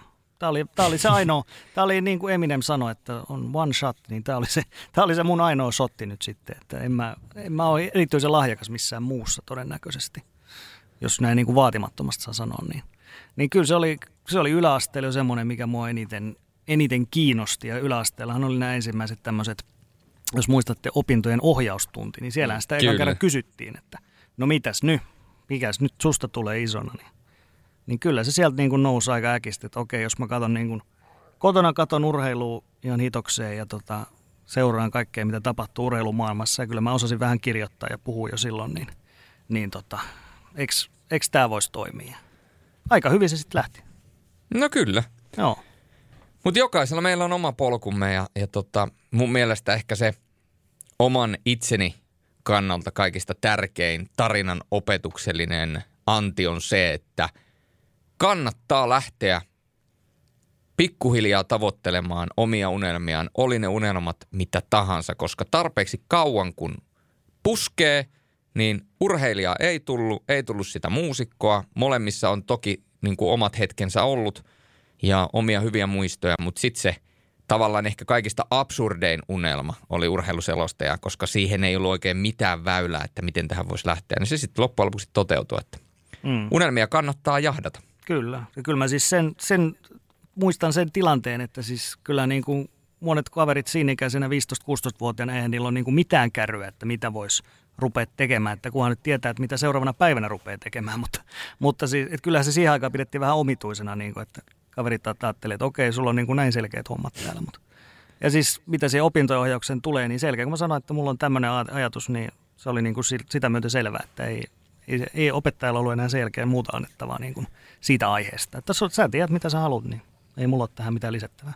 Ja kun tämä meidän podcasti on myöskin aina välillä opetuksellinen, niin mä haluaisin sanoa kaikille niille, jotka ajattelee, että ei mulla ole oikein mitään, mistä mä haaveilisin. Ja mä en oikein tiedä, mikä, mikä musta voisi tulla, niin mä annan tällaisen ohjeen. Meillä kaikilla on osaamisalueita, missä me ollaan erityisen hyviä. Ne voi olla, niitä on niin kuin miljoonia eri vaihtoehtoja, missä sä voit olla hyvä. Esimerkiksi vaikka joku voi olla hyvä piirtämään, te- tekemään graafista suunnittelua tai, tai niin kuin luomaan jotain käsillä. For example, ystäväni Antti Tuomisto. No mitä hän teki? Hän grindas paino menemään, teki sitä NHL on the frame systeemiä. Nyt lopulta hän pyörittää niin kuin Suomen tunnetuinta urheilusomea Ilveksessä ja tekee niitä ja kaikki ihastelee sitä sen kädenjälkeä. Se, missä sä oot hyvä – niin panosta siihen, koska se missä sä oot hyvä, niin sitä on yleensä myöskin kiva tehdä, koska sä oot siinä hyvä, niin sitä kautta sä voit sitten löytää sen sun reittis nimenomaan ammatillisessa puolella. Kyllä, se on just, se on just näin, että mä niin kuin, en halua haukkua ketään, mutta mua niin kuin ärsyttää sellaiset ihmiset, jotka sanoo, että tämä duuni on, on paskaa suoraan sanottuna, että ei, ei, niinku, ei niinku yhtään kiinnosta tämä duuni. Ja sitten mä kysyin, että no mikä sua oikeasti kiinnostaisi, niin tämä ja tämä, niin mä oon niinku heti ekana, että pitäisikö sun tehdä ehkä jotain tänne eteen, että ei koskaan ne ole liian myöhäistä ensinnäkään. Ei. Milloin vaan pystyy, pystyy nykyisellään tota, e, tekemään suunnan muutoksia suunnata jollekin toiselle alalle. Niin, se vaatii töitä ja se vaatii ennen kaikkea sitä, mikä meiltä ihmisiltä – tai mikä meissä ihmisissä aiheuttaa kaikista eniten tuskastumisen tunnetta, eli epämukavuusalueelle meneminen. Mutta kun sinne epämukavuusalueelle menee, niin tarpeeksi kauan kun tekee töitä, niin siitä epämukavuusalueesta tulee mukavuusalue ja tämän jälkeen hän se elämä vasta hymyilee. Mm. Kin. Amen. Sen verran, vaikka nyt koko ajan kuitenkin käydään teidän elämää läpi, niin siis omasta, omasta ö, historiasta sen verran, että mun alkuperäinen haave oli olla opettaja yläasteella. Mulle sanottiin, että musta tulisi loistava opettaja. Mä olin sitä mieltä itsekin. Ajattelin sitä pitkään ja sitten sen jälkeen ajattelin miettiä, että historiaa ja yhteiskuntaoppia ja filosofiaa. Sitä mä haluan opettaa. Mä lähdin tekemään asioita sen eteen. Mutta aina kuitenkin oli ollut se urheilu, urheilumedia, selostaminen. Kaikki nämä on ollut siellä ihan koko ajan. Mutta ensin tein töitä siihen, kävin lukionkin sen pohjalta. Siellä ne vahvistui, että kyllä filosofiaa ja historiaa. No sitten hain koulun, tai tota, opettajaksi, en päässyt sisään, kävi ärsyttämään. Tuntui, että enkö mä tehnyt tarpeeksi, olisiko voinut tehdä enemmän. Sitten, sitten sen jälkeen tuli, äh, ajattelin, että musta tulee filosofi. Hain sinnekin, no en päässyt sisään, todella kaukana edelleen unelmat. Sitten mietin, miksi tämä ei toimi. Et, mutta sitten mä tajusin, että mä en tee sen eteen mitään koska mä en oikeasti halua sitä. Mm. Tai voi olla, että siinä hetkessä halusin pienenä opettajaksi. Mutta sitten kun se realisoituu, niin sitten ehkä koko ajan mulla oli se ajatus, että musta tulee selostaja, juontaja, urheilumedia-ihminen, persona joskus. Nyt mä oon sillä alalla ja nyt mä en mitään muuta haluaiskaan tehdä. Mä voisin istua tässä, äh, tässä koko päivän, tai siis kaikki, kaikki päivät tässä tilassa teidän kanssa. Niin nyt, nyt tuntuu, että nyt mä oon päässyt siihen, että uh, mitä halutaan. Mutta sitten taas mennään siihen, että mikä koulumaailmassa mun mielestä on vähän huono. Ainakin meillä, niin ei hirveän monelle sanottu, että vaikka just urheilumedia olisi semmoinen hyvä ammatti. Mm. Ne oli opettaja, tehta, tehdastyöntekijä, lääkäri, hoitaja. Näitä, näitä niin kuin vielä. Asiana. Mutta tämähän on, tämähän on täysin ymmärrettävää, koska koulu, nykykoulutusmetodit ja ylipäätänsä se koulutussysteemi kuitenkin tähtää semmoisiin perus niin kuin yleispäteviin ammatteihin, että tällaisia urheilujournalismi, urheilujournalismi tai, tai urheilujournalisti, niin nämä on kuitenkin enen, enemmän tällaisia, mä käytän sanaa innovatiivinen ammatti, niin, niin, niin tota, kyllä ne on sellaisia asioita, että, että harva varmaan niistä niin kuulee, koska sitten jos lähettäisiin jokaista tällaista erikseen koulussa mainostamaan, niin sitten tulisi erikoisaloja, esimerkiksi palvelumuotoilu. Kuinka moni suomalainen ihminen tietää, mitä tarkoittaa palvelumuotoilu? Mä väitän, että hirveän moni ei tiedä. Että et niinku, et oikeasti sillekin on ammattikuntansa, joka rakentaa kaupat, että – tästä meet tänne ja tässä ensimmäiseksi laitetaan nämä, että kun sä meet siellä kaupassa, niin jokaiselle asialle on oma reittinsä tai oma paikkansa sillä reitillä, jotta se asiakas ostaisi mahdollisimman paljon, jotta se asiakas viihtyisi mahdollisimman hyvin siellä. Ja tämä on siis palvelumuotoilua muun muassa. Harva tällaisesta tietää. Että, että niin kuin, Lifulla on hyvä pointti siinä, että varmasti pitäisi enemmän niin kuin laaja-alaisemmin kouluissa ja yläasteilla ja lukioissakin myöskin niin kuin perehdyttää ihmisiä siihen, että mitkä mahdollisuudet tai mitä mahdollisuuksia teillä on. Ja jos ei sellaista mahdollisuutta ole, niin sitten puhtaasti joku sellainen ammattikunta tai ihan niin kuin työ, niin kuin työkkärin kautta tehdä joku yhteistyö, että on joku, joka tekee nimenomaan sen esittelyn sua varten. Sä kerrot, mistä, missä, mistä sä oot kiinnostunut ja sen jälkeen sulle – sun kiinnostusten pohjalta luodaan se ammattikuntakavalkaadi, mistä sä voit sitten itse lähteä päättämään, että minne sinä sitten loppujen lopuksi suuntaudut. Juuri näin. Kyllä. Mut, se on yksilöllinen. Aivan. Kyllä. Mut se on tietysti nykypäivänäkin sitä, että kyllähän niin kuin opettajat ja vanhemmat ja nämä, niin kyllähän ne myöskin yrittää vähän ohjata välillä johonkin tiettyyn suuntaan, että välillä varsinkin kun puhutaan näistä niin sanotusta taide, taideaineista, niin kuin just musiikki, teatteri, ja just meidänkin, meidänkin hommat, kyllä niin kuin media hommakin on jossain määrin semmoinen, että jotkut vanhemmat voi edelleen pitää, että toi nyt on vähän tuommoista haihattelua, että hankinut joku kummo, kunnon ammatti. Mm. Kyllä semmoista edelleen tänä päivänä voi olla sellaistakin. Niin ja kyllähän urheiluselostaminen, mä oon monelle sanonut, joka on kysynyt multa jossain sosiaalisessa mediassa sitä, että, että miten tuohon ammattiin pääsee ja kuinka paljon selostaja tienää. Ja, ja nämä on nämä samat kysymykset, mitkä tulee niin kuin over and over again. Niin kyllä mä oon jokaiselle yrittänyt sanoa, että älkää liikaa miettikö sitä, että se, tai rajatko sitä omaa ajatusmaailmaa niin, että susta tulee urheiluselostaja nimenomaan. Koska mä voin sanoa, että sä voit yhdellä, yhden käden sormilla listata suurin piirtein Suomesta ne selostajat, jotka, no, tai sanotaan kahden käden sormilla maksimissaan, ne selostajat, jotka elättää itseään puhtaasti pelkällä selostamisella. Jos sä mietit ihan puhtaasti vaikka jotain Jani Alkiotakin, niin eihän se pelkästään selosta. Sehän tekee ääninäyttelyä.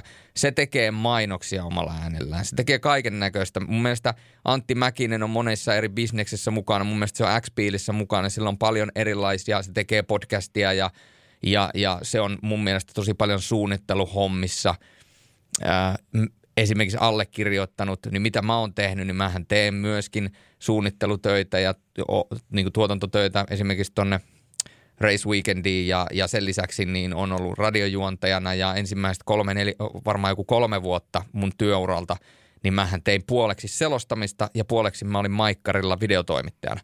Et sekin niin kuin kannattaa muistaa, että tälle alalle kun lähtee, niin paras edellytys menestyä, jos nimenomaan haluaa saada sen rahan sieltä ja saada myöskin sen, niin kuin, että sä pärjäät, niin, niin tota, että sä pystyt tekemään niin kuin jotain muutakin kuin selostamaan. Et esimerkiksi Teppo tekee aika paljon muutakin kuin selostaa. Se promoa koko ajan SHL ja se ei ole selostamista, vaan se on paljon kaikkea muuta. Mietitään, mitä otteluita näytetään, miksi näytetään, milloin näytetään ja siinä on niin kuin aika paljon semmoista, mikä, ei, mikä on aika kaukana sitten selostamisesta. Kyllä.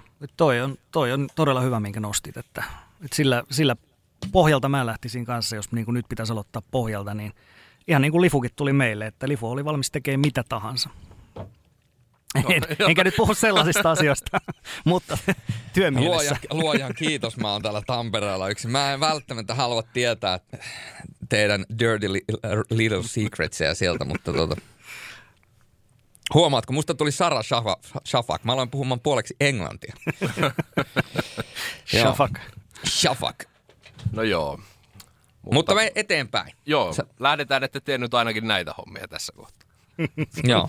Mutta semmoinen, semmoinen tota, kun mietitään koulutuksia ja nyt itse, itselläkin tätä, loppuu tähän kevääseen tämä ensimmäinen opinahjo ja sitten jatketaan sitten, mihin se elämä ikinä viekään, niin millaisia tutkintoja teiltä löytyy? Mulla on kuule ylioppilaslakki, sitten mulla on ATK-ajokortti ja auton ajokortti ja bussikortti. Siinä ne oikeastaan on. Ja sitten toi HEO kansanopisto vuoden verran. Et siinäpä se. Joo, mä tein sille, että mä menin aikana ammattilukioon, mutta sitten mulla itse asiassa lukio on kiinni, niin mä päätin, että mä, kun mä olin sähköpuolella, että mä pelkästään niin kuin käyn sitten sähköpuolen loppuun ja sitten lopulta päädyin myyntialalle, olin myyntialalla yhdeksän vuotta ja opiskelin merkonomiksi ja tota, sitten kun oli myyntialalla ollut pitkään, niin jossain vaiheessa hitsasi se myynti to, to, to, totaalisesti kiinni, niin sitten mä muutin Helsinkiin ja opiskelin urheilujournalistiksi, että, tota, että tällainen, tällainen niin kuin tapa, vähän niin kuin jälleen kerran niin kuin omaa reittiä, että monta eri asiaa piti kokeilla ennen kuin sitten löytyi se oma. No siihen jatkokysymys sitten, että tuliko koskaan sitä ajatusta, että ei, ei niin kuin tule mitään, että vedetään kaikki romukoppaa ja aloitetaan jostain alusta? Mitä, haluatko tarkentaa pikkasen kysymystä? Niin, eli siis tuliko sellaista niin sanottu burnouttia siihen niin kuin tulevaisuuden kanssa, että niin kuin, miten tämä nyt tosi niin kuin selkeästi muotoilisi, että oot, oot lähdössä homma ei lähde kulkemaan. Niin, se ei lähde kulkemaan, se junnaa paikallaan ja sitten pitää niin kuin hakea reitti uudestaan jostain ja koittaa sitten päästä läpi.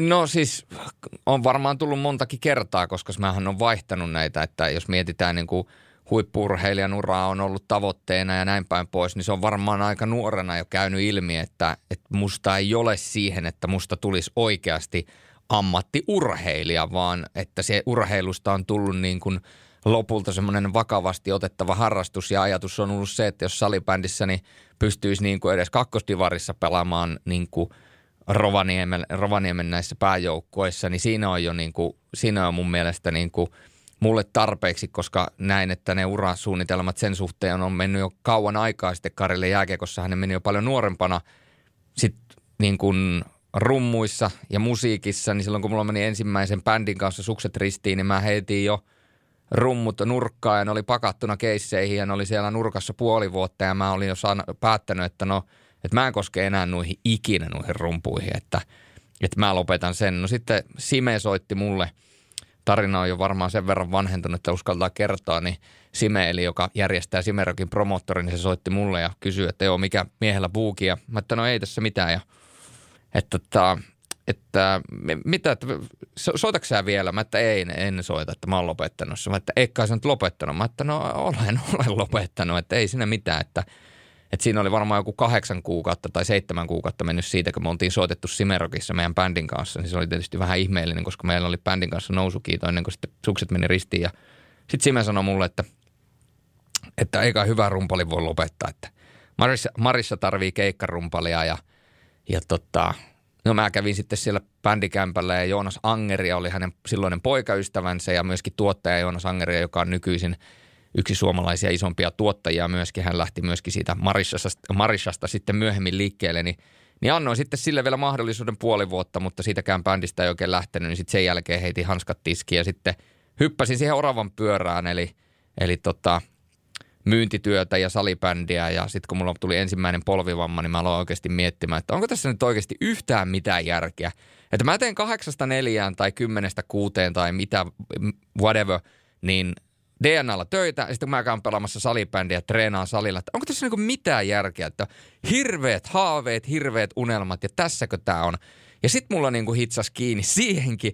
Ja sitten kun mun hyvä ystäväni, paras ystäväni Joni Arttu Sieppi, joka – nykyisin pelaa Olssissa jälleen kerran, niin hän lähti silloin muutti, muutti Ouluun Rovaniemeltä ja, ja, ja tota, alkoi pelaamaan ensin Koskerissa ja sitten meni Olssin tryoutille, niin mä mietin, että no jos Jonskakin pystyy tohon, niin kyllä mäkin pystyin ja sitten aloin etsimään, että miten pääsee urheiluselostajaksi. Ja sitten se oli aika nopeasti – sinä keväänä ensi haku ja sitten saman tien muutto Helsinkiin paikkaan, mihin mä olin vannonut, että jos mä joskus Rovaniemeltä muutan, niin Helsinkiin en muuten muuta koskaan. Eli aika pahasti hitsas kiinni siihen oravan pyörään, kun muutin Helsinkiin, että että kyllä on useamman kerran hitsannut kiinni. Mm. Mutta sitten oot löytänyt aina, aina uuden väylän sieltä. Niin, ehkä se vierivä kivi ei sammaloidu on mulle sellainen niin kuin hyvä motto. Ja ehkä, mä en muista mistä tämä alun perin on tullut, mutta tota, tämmöinen hyvä sanonta, mikä mulla lukee myöskin Facebookin seinällä, että voittaja keksii keinot ja häviäjä selitykset. Niin mun mielestä se on niin kuin semmoinen hyvä, että aina siinä vaiheessa, kun tulee vaikea, niin alkaa miettimään, että haluatko olla viiden vuoden päästä se, joka selittelee, että no, kuus, no muttako, no muttako, no muttako, vai etsikö sä uuden väylän ja lähdet tekemään? Mm. Joo, mulla on vähän erilainen siinä mielessä, että tota, toi itse selostushomma, mä en ole tehnyt rehellistyötä niin kuin oikeastaan ollenkaan, että se lähti heti niin kuin 19-vuotiaana aika hyvin vetämään, mutta tosiaan kyllähän mä oon senkin kerran lopettanut, että 2010 mä lopetin. Lopetin, mähän tein monta vuotta sitten vaan niin kuin opetus, opetushommaa, meillä syntyi yksi lapsi tuossa ja muuta ja oli niin kuin just 2010-2011 oli varmaan semmoinen, semmoinen olo, että ei niin kuin, että kyllä toi on niin kuin nähty jo. Mutta sitten pikkuhiljaa se rupesi rupes taas niin kuin palaamaan, että se tuli siinä opetushomman kautta, että mä näin niin kuin nuoria, nuoria ihmisiä, joilla oli hirveä palo siihen. Ja musta tuntui, että se jotenkin, jotenkin mä sain, sain niin kuin tartunnan siinä sitten taas uudestaan, että, että tota, he oli niin, kuin niin innoissaan siitä taas, että, että voi vitsi, kun pääsee tekemään tällaista duunia, selostaa pelejä. Mä niin kuin pikkuhiljaa taas niin kuin ajauduin siihen takaisin ja, ja en ole katunut sitä niin kuin päivääkään sen jälkeen, mutta mä, Lifu sanoi jossain kohtaa mainitsi sanan burnout, niin kun mä sanoin, että mulla oli joku, joku semmoinen siinä, että mä olin niin kuin ihan kurkkuun myöten täynnä. Mä, silloin varmaan vuosi, vuosi meni, että mä en niin kuin seurannut mitään urheilua, enkä tehnyt mitään niin kuin siihen liittyvää. Mutta sitten se niin kuin, pikkuhiljaa se tuli takas sieltä. Se tuli takas. Joo, se, se vaatii se intohimoa se on aina, se on, se on hauskaa, kun ihmisillä tulee niitä hetkiä, että sä huomaat, että ehkä tämä lähtee sittenkin lentoon. Niin kuin mulla silloin – uuden yrityksen kanssa, Marish, Marishan kanssa, kun me alettiin soittamaan ja käytiin keikoilla ja muuta. Ja sitten me käytiin pääkaupunkiseudulla levyyhtiön keikalla ja, ja tota, tehtiin silloin singlet tota, Nightwishin studiolla silloin aikanaan Marishan kanssa. Ja silloin ajattelin, että tästä tämä homma lähtee liikkeelle, mutta sitten vähän varmaan joku kuukausi, puolitoista ennen Simerokkia, niin sitten se homma lähti taas vähän niin kuin menemään etelään ja tota, toisaalta kun mä olin kerran jo Simerokissa soittanut, niin ehkä sen takia mulla ei ollut enää sellaista niin kuin, vaikka se olisi ollut hieno kokemus toisessakin bändissä, niin sitten jotenkin oli helppo ajatella, että okei, tämä ei ole mua varten. Mutta mun täytyy kertoa, kun tämä on kuitenkin tarinoiden, tarinoiden kästi myöskin, niin mun täytyy kertoa hauska tarina, koska tähän rumpujen soittoon liittyy tämmöinen tarina, että me oltiin lähdössä levyyhtiön keikalla ja mä olin silloin äitini luona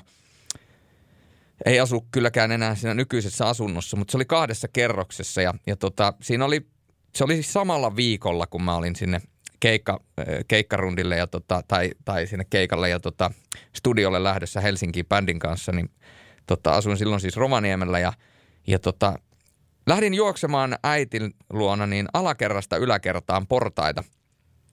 Ja tota, viimeisellä, tai toiseksi viimeisellä askemalla mulla jotenkin pikkasen lipes jalka ja sitten kun mä tulin alas sinne ylimmällä askelmalle – niin mä tulin oikealle jalalle alas ja mä tulin niin, että mä tulin tavallaan, kaikki varpaat tuli siihen niin kuin just ja just sen niin kuin reunan päälle. Paitsi pikkuvarvas, joka taittu ja se jäi sinne, tiedätkö niin kuin reunan, vähän niin kuin sinne reunan alle. Ja mä tulin koko painolla sinne. Hirveä rusahus.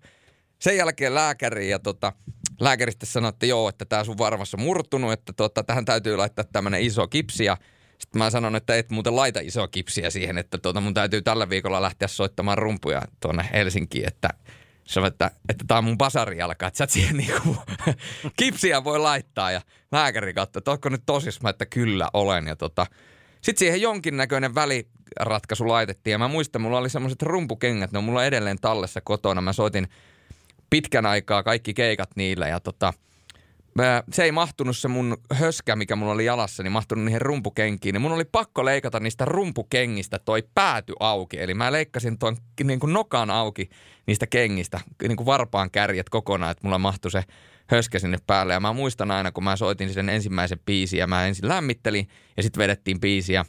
Sitten kun mä muistan sen sukunimen, tämän tuottajan pitäisi muistaa, kun se on ollut Nightwishin tuottajana Tero kuitenkin, niin niin tota, oli vetänyt se oman rumpusetin siinä ja sitten se oli silleen, että jaa, että tässä aletaan varmaan fiilistelemään vielä toista. Ja sitten mä, että ei kyllä se on kerrasta purkki. Että harvoin kyllä rumpulit vetää kerrasta purkki. No joo, mulla on basarialka murtunut, että tota, välttämättä halua sitä soittaa enää uudestaan. Ja asia ymmärretty, että tota, että, että jos sieltä nyt löytyy jotain pieniä virheitä filleistä tai muuta, niin hän voi sitten tietokoneella niitä pikkasen paikata, että sun ei tarvi niitä erikseen alkaa enää soittelemaan uusiksi, mutta tota, sellainen tarina.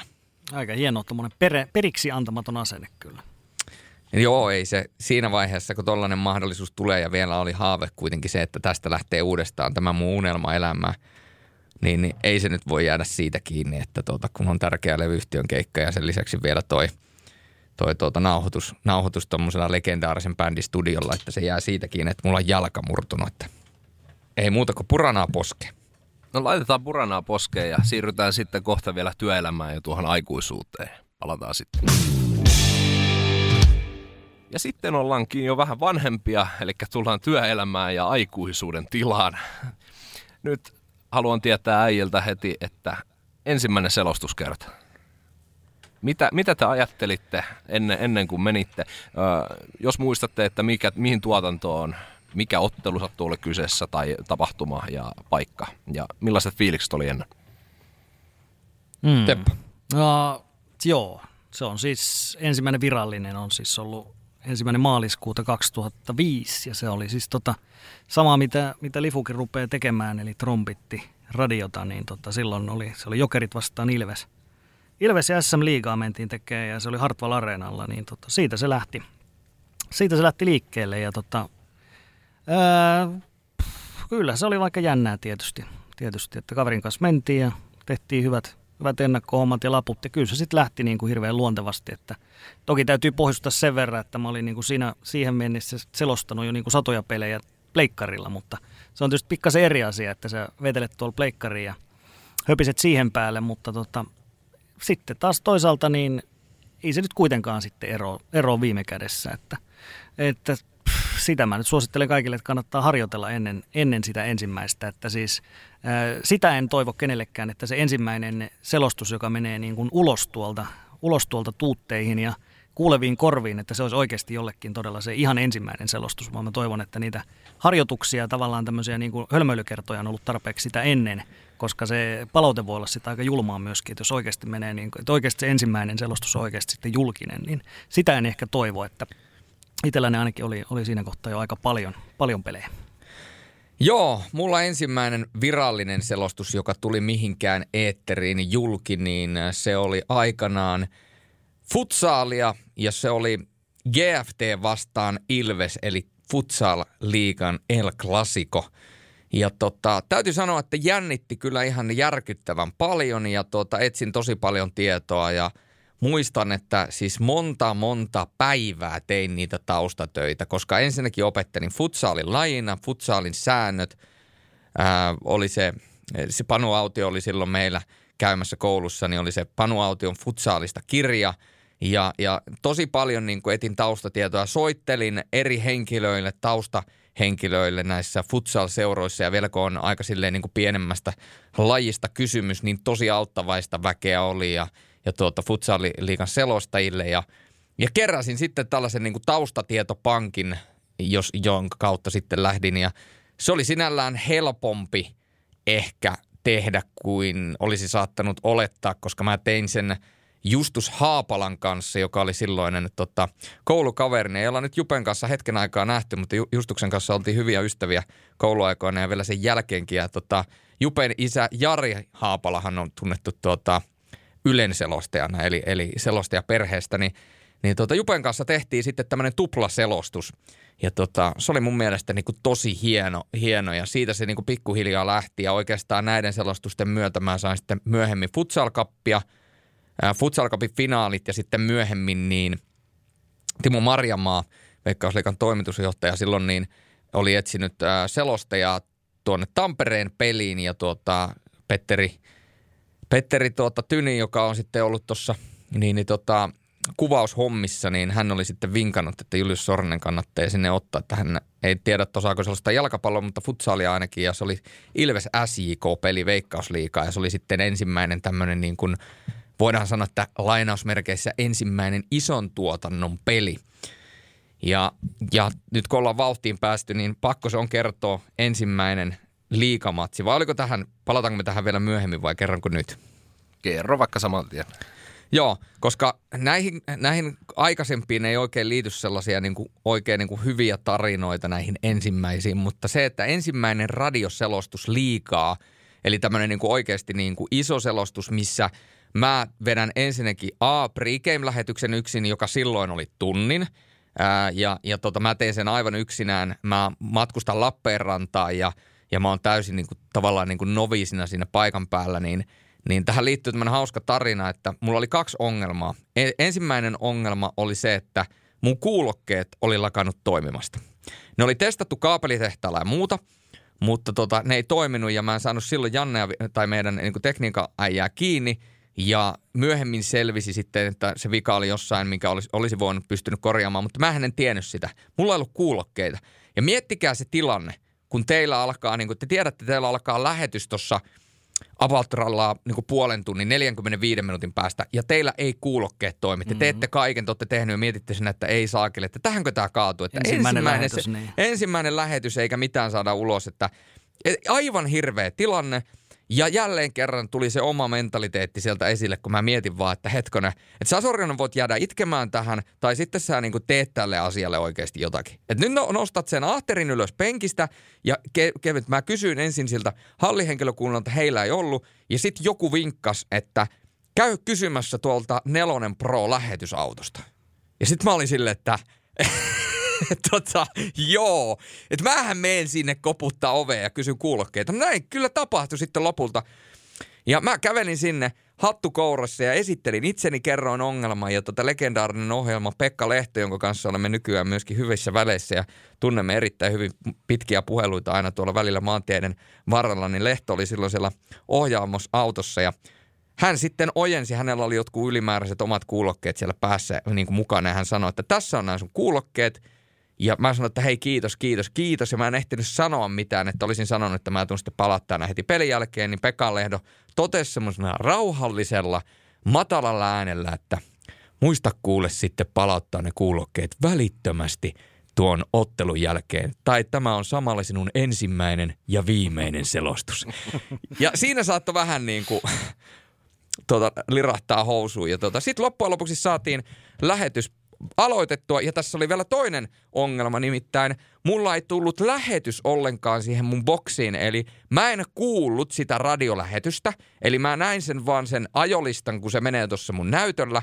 Ja se ajolista saattoi välillä vähän niin kuin pätkiä, totta kai kun se on netin yli, että se ei ole ihan niin kuin paras mahdollinen. Ja sitten mulla oli semmoinen laatikko, missä oli semmoinen punainen valo, eli on air, niin mä tiesin, että kun se punainen valo syttyy, niin mun selostuspakki on avautunut, eli silloin on mun aika puhua. Ja mä ensimmäiset puoli tuntia lähetyksestä vedin sille, että mä tuijotin vaan koko ajan sitä, sitä, niin kuin, sitä tuota, ajolistaa siinä näytöllä ja sitten sitä punaista valoa ja se oli ihan hirveä panikointi. Sitten mä saan soitettua meidän tekniikaajille, että kohta tehkää nyt tälle jotakin ja ne oli silloin Amsterdamissa jossain messuilla ja taisi olla jossain baaritiskillä tai jossain muualla. Toisen kännykän kanssa vähän aikaa räpläs siellä tekniikan ihmelapset ja tjadam! Lähetys alkoi kuulumaan ja lopulta sitten loppupuolisko pregameista saatiin vedettyä niin kuin normaalisti maaliin. Mutta voin sanoa, että kyllä nuorella pojalla hikoilutti ensimmäisen lähetyksen aikana, että siinä otettiin niin sanotusti luulot pois. Aika hieno. Hieno juttu toi. Joo, nyt sille on hyvä nauraskella. Kyllä. Mä, voin, mä voin sanoa, että silloin, silloin ei, ei, ei paljon naurattanut. Kyllä. Joo, no kaikki nyt tietää, että meillä on korona ollut nyt päällä kolme vuotta. Ei mennä ihan hirveän, hirveän pitkälle siihen, mutta sen, sen verran haluan kysyä, niin kuin, että millaisena te olette nähneet yleisen konsensuksen siis selostuspiireissä, että ö, ö, matkailu- ja ravintola-ala on ollut tosi paljon äänessä, mutta tämä, tämä tilanne, mikä on ollut nyt päällä pitkään, ja nyt toivottavasti nyt tämä vihdoin koputetaan, että tämä ratkeaa, niin millaisena olette nähnyt sen niin kuin yleisen ilmapiirin tämän koska pelejä on siirtynyt, pelejä on peruttu, kaudet on jäänyt kesken. Niin miten se sitten teidän, teidän niin näkökulmasta on ollut?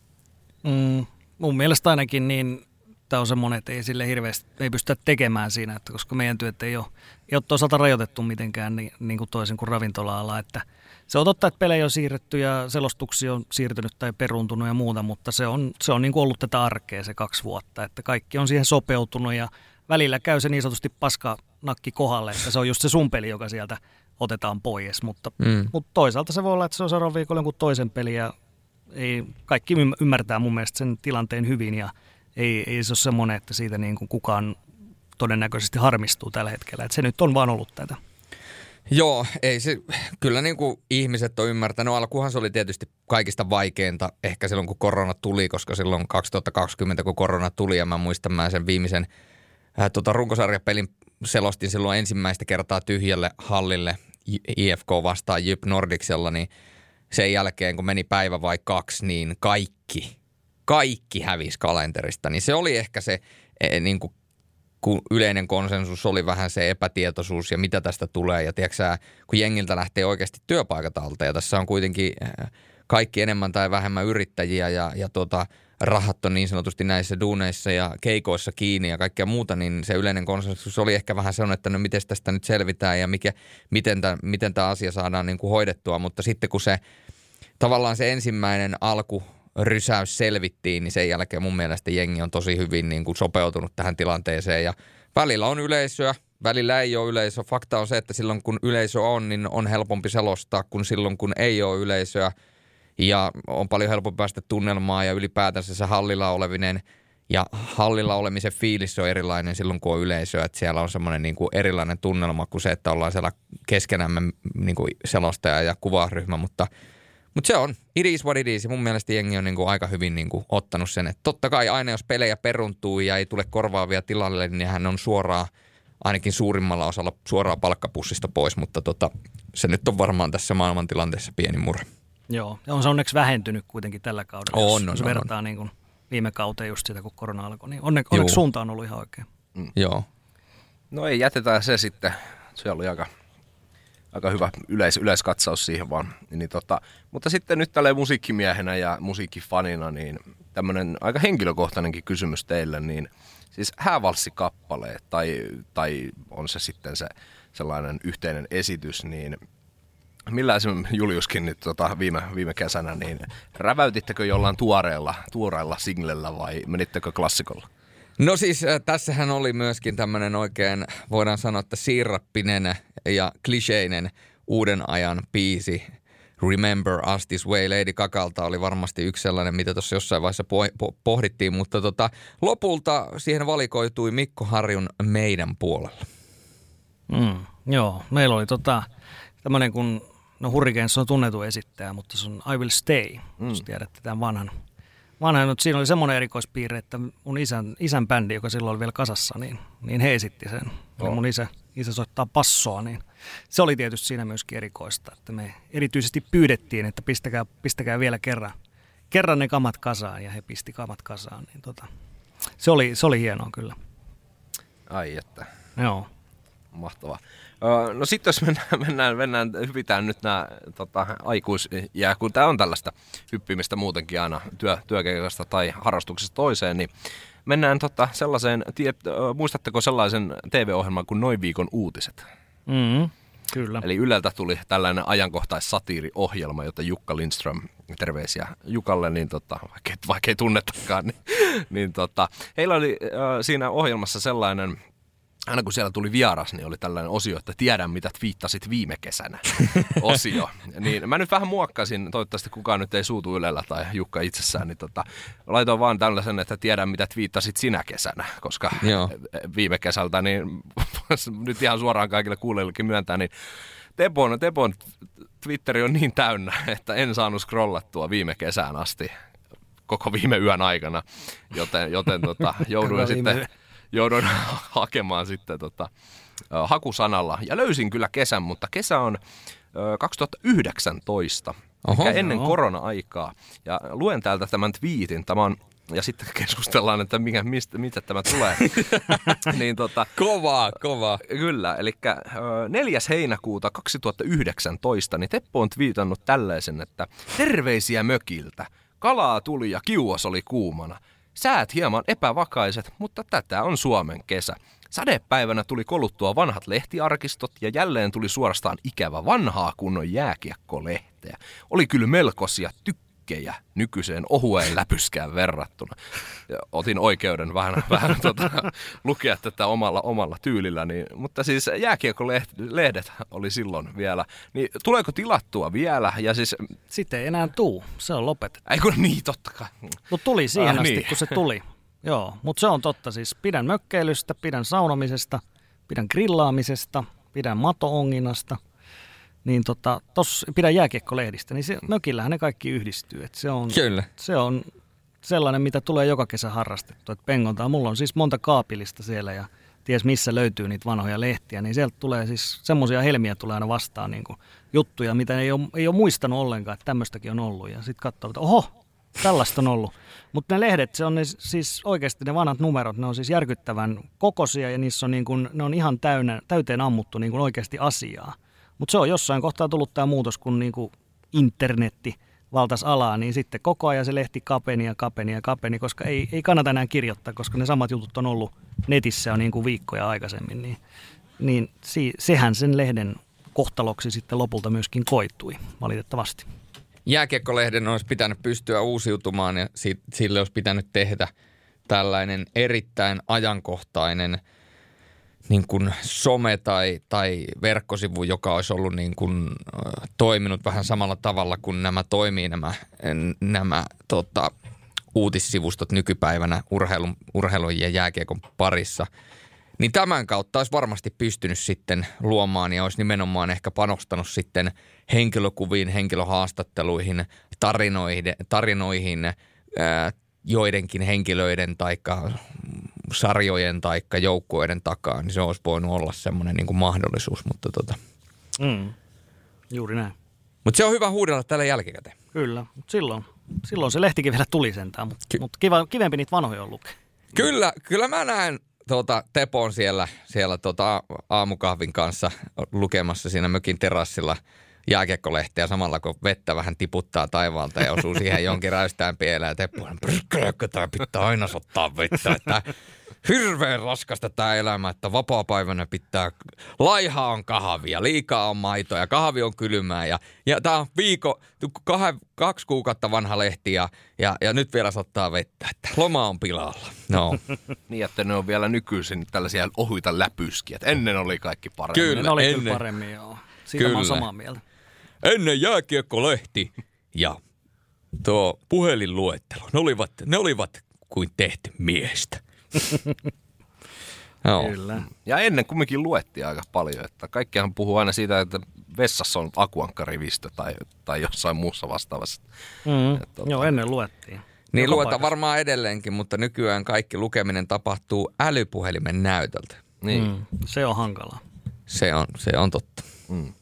No, mutta sitten jos mennään, mennään tota Juliuksen Twitterin ihmeelliseen maailmaan, sieltä löytyy paljon helpommin, koska twiittien määrä, niin voin sanoa, että on ehkä prosentti kaksi siitä, mitä Teppo on laittanut menemään sinne. Mutta viime kesältä 30. elokuuta Mm-hmm. niin on tällainen twiitti tullut, että tänään se alkaa, nimittäin Radio Novan Yöradio. Pertti Salovara, Lauri Salovara ja minä kuljetetaan teitä yön selkään arkisin 22.02. Ei pelkkää musiikkia, vaan ihan oikeaa keskustelua ja pohdintaa keskellä yötä. Yö on meidän.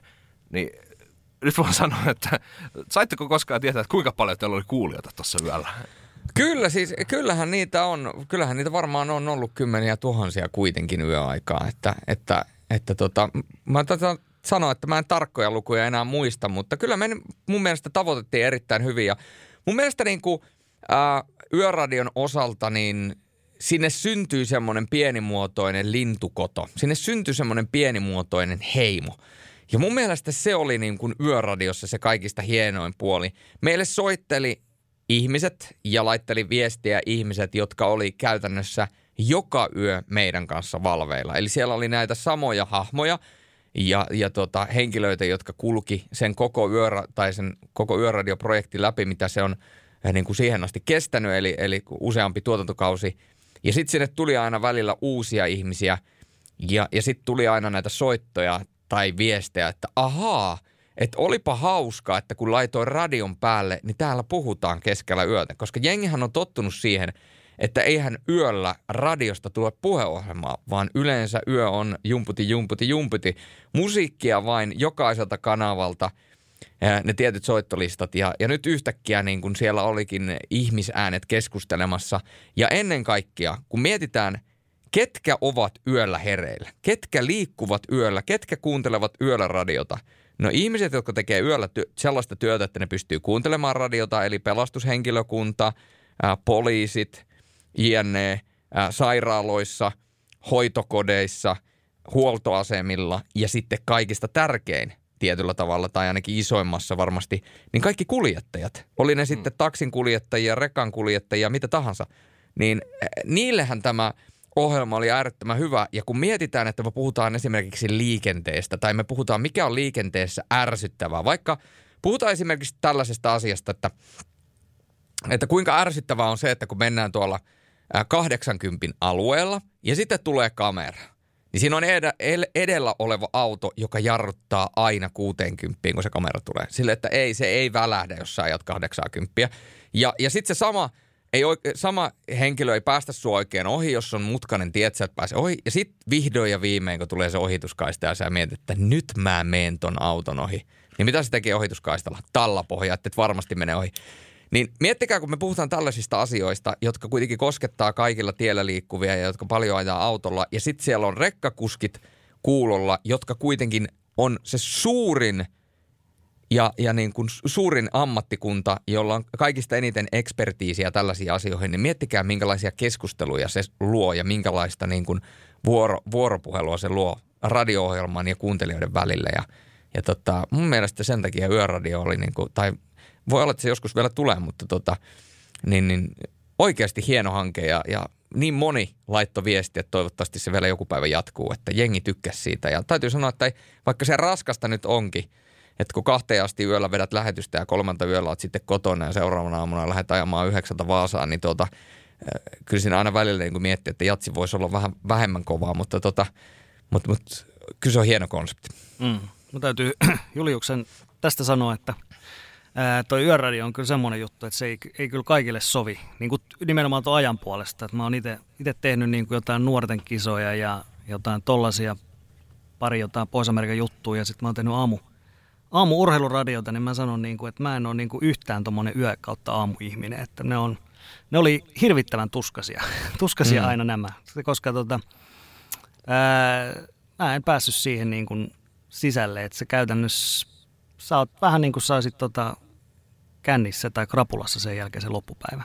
Vaikka et ole juonut mitään. Että se niin. menee ihan, ihan jotenkin sekaisin se sekaisin se rytmi. Se on vähän outoa, että sä tulet duunista, niin kello ei ole niin kuin mitään. Se on jotain 12 päivällä, niin sitten sä mietit, mitähän, mitähän tässä nyt tekisi seuraavaksi. Että niin. Se oli kyllä tosi jännää, jännää niin kuin, totesin, että se ei sovi itselle.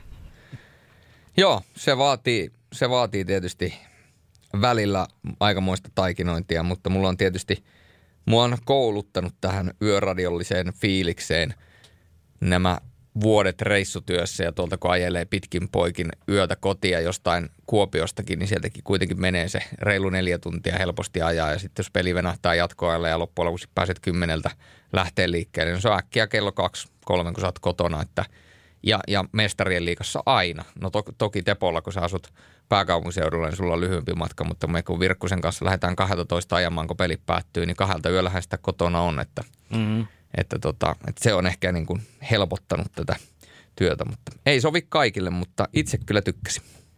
Niin, se on itse, meikäkin on tehnyt vuorotöitä nyt sen 5-6 vuotta, niin se oli aika, aika ihmeellistä. Ja kyllä se välillä, välillä oli hieno kuunnella, kuunnella radiota yölläkin, kun jos, joltain kanavalta sitä tuli, mutta podcastit oli loistava, loistava tota, juttu. Ja muista, Etenkin sporttimesta. Etenkin sporttimesta. Just olin tulossa vähän, vähän taas tota, pumppailemaan näitä renkaita, että tota, tuli kuunneltua kaikenlaisia urheilupodcasteja niin, niin tota, ison veden takaa kuin sitten Suomestakin. Niin tota, varsinkin yö, yövuorot oli välillä sellaisia, että aina välillä tarvitsi, tarvitsi sitä Ramsteinia ja sitten välillä, välillä tarvitsi sitten Tepo ja Juliuksen syväanalyysiä jostain, jostain vaikka kiekkoaiheesta. Niin.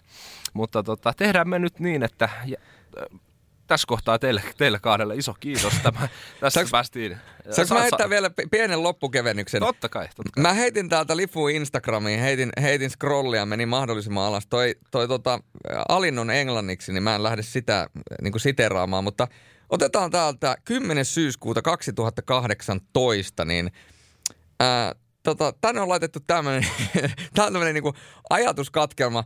Lifu on tässä tota, näyttää kelloa, mutta hän ilmeisesti ei halua näyttää, mikä kello hänellä on, koska hänellä on tavallaan käsi niskan takana ja näkyy vaan toi kello niin, kuin, niin sanotusti se, millä, millä se kiinnitetään. Hattu päässä ja tollanen niin kuin, äh, tyylikäs harmaa, vähän niin kuin blazeri, puvun takki päällä. Näyttää kuitenkin siltä, että siellä on valkoinen teepaita alla. Eli tämmöinen smart casual luukki päällä.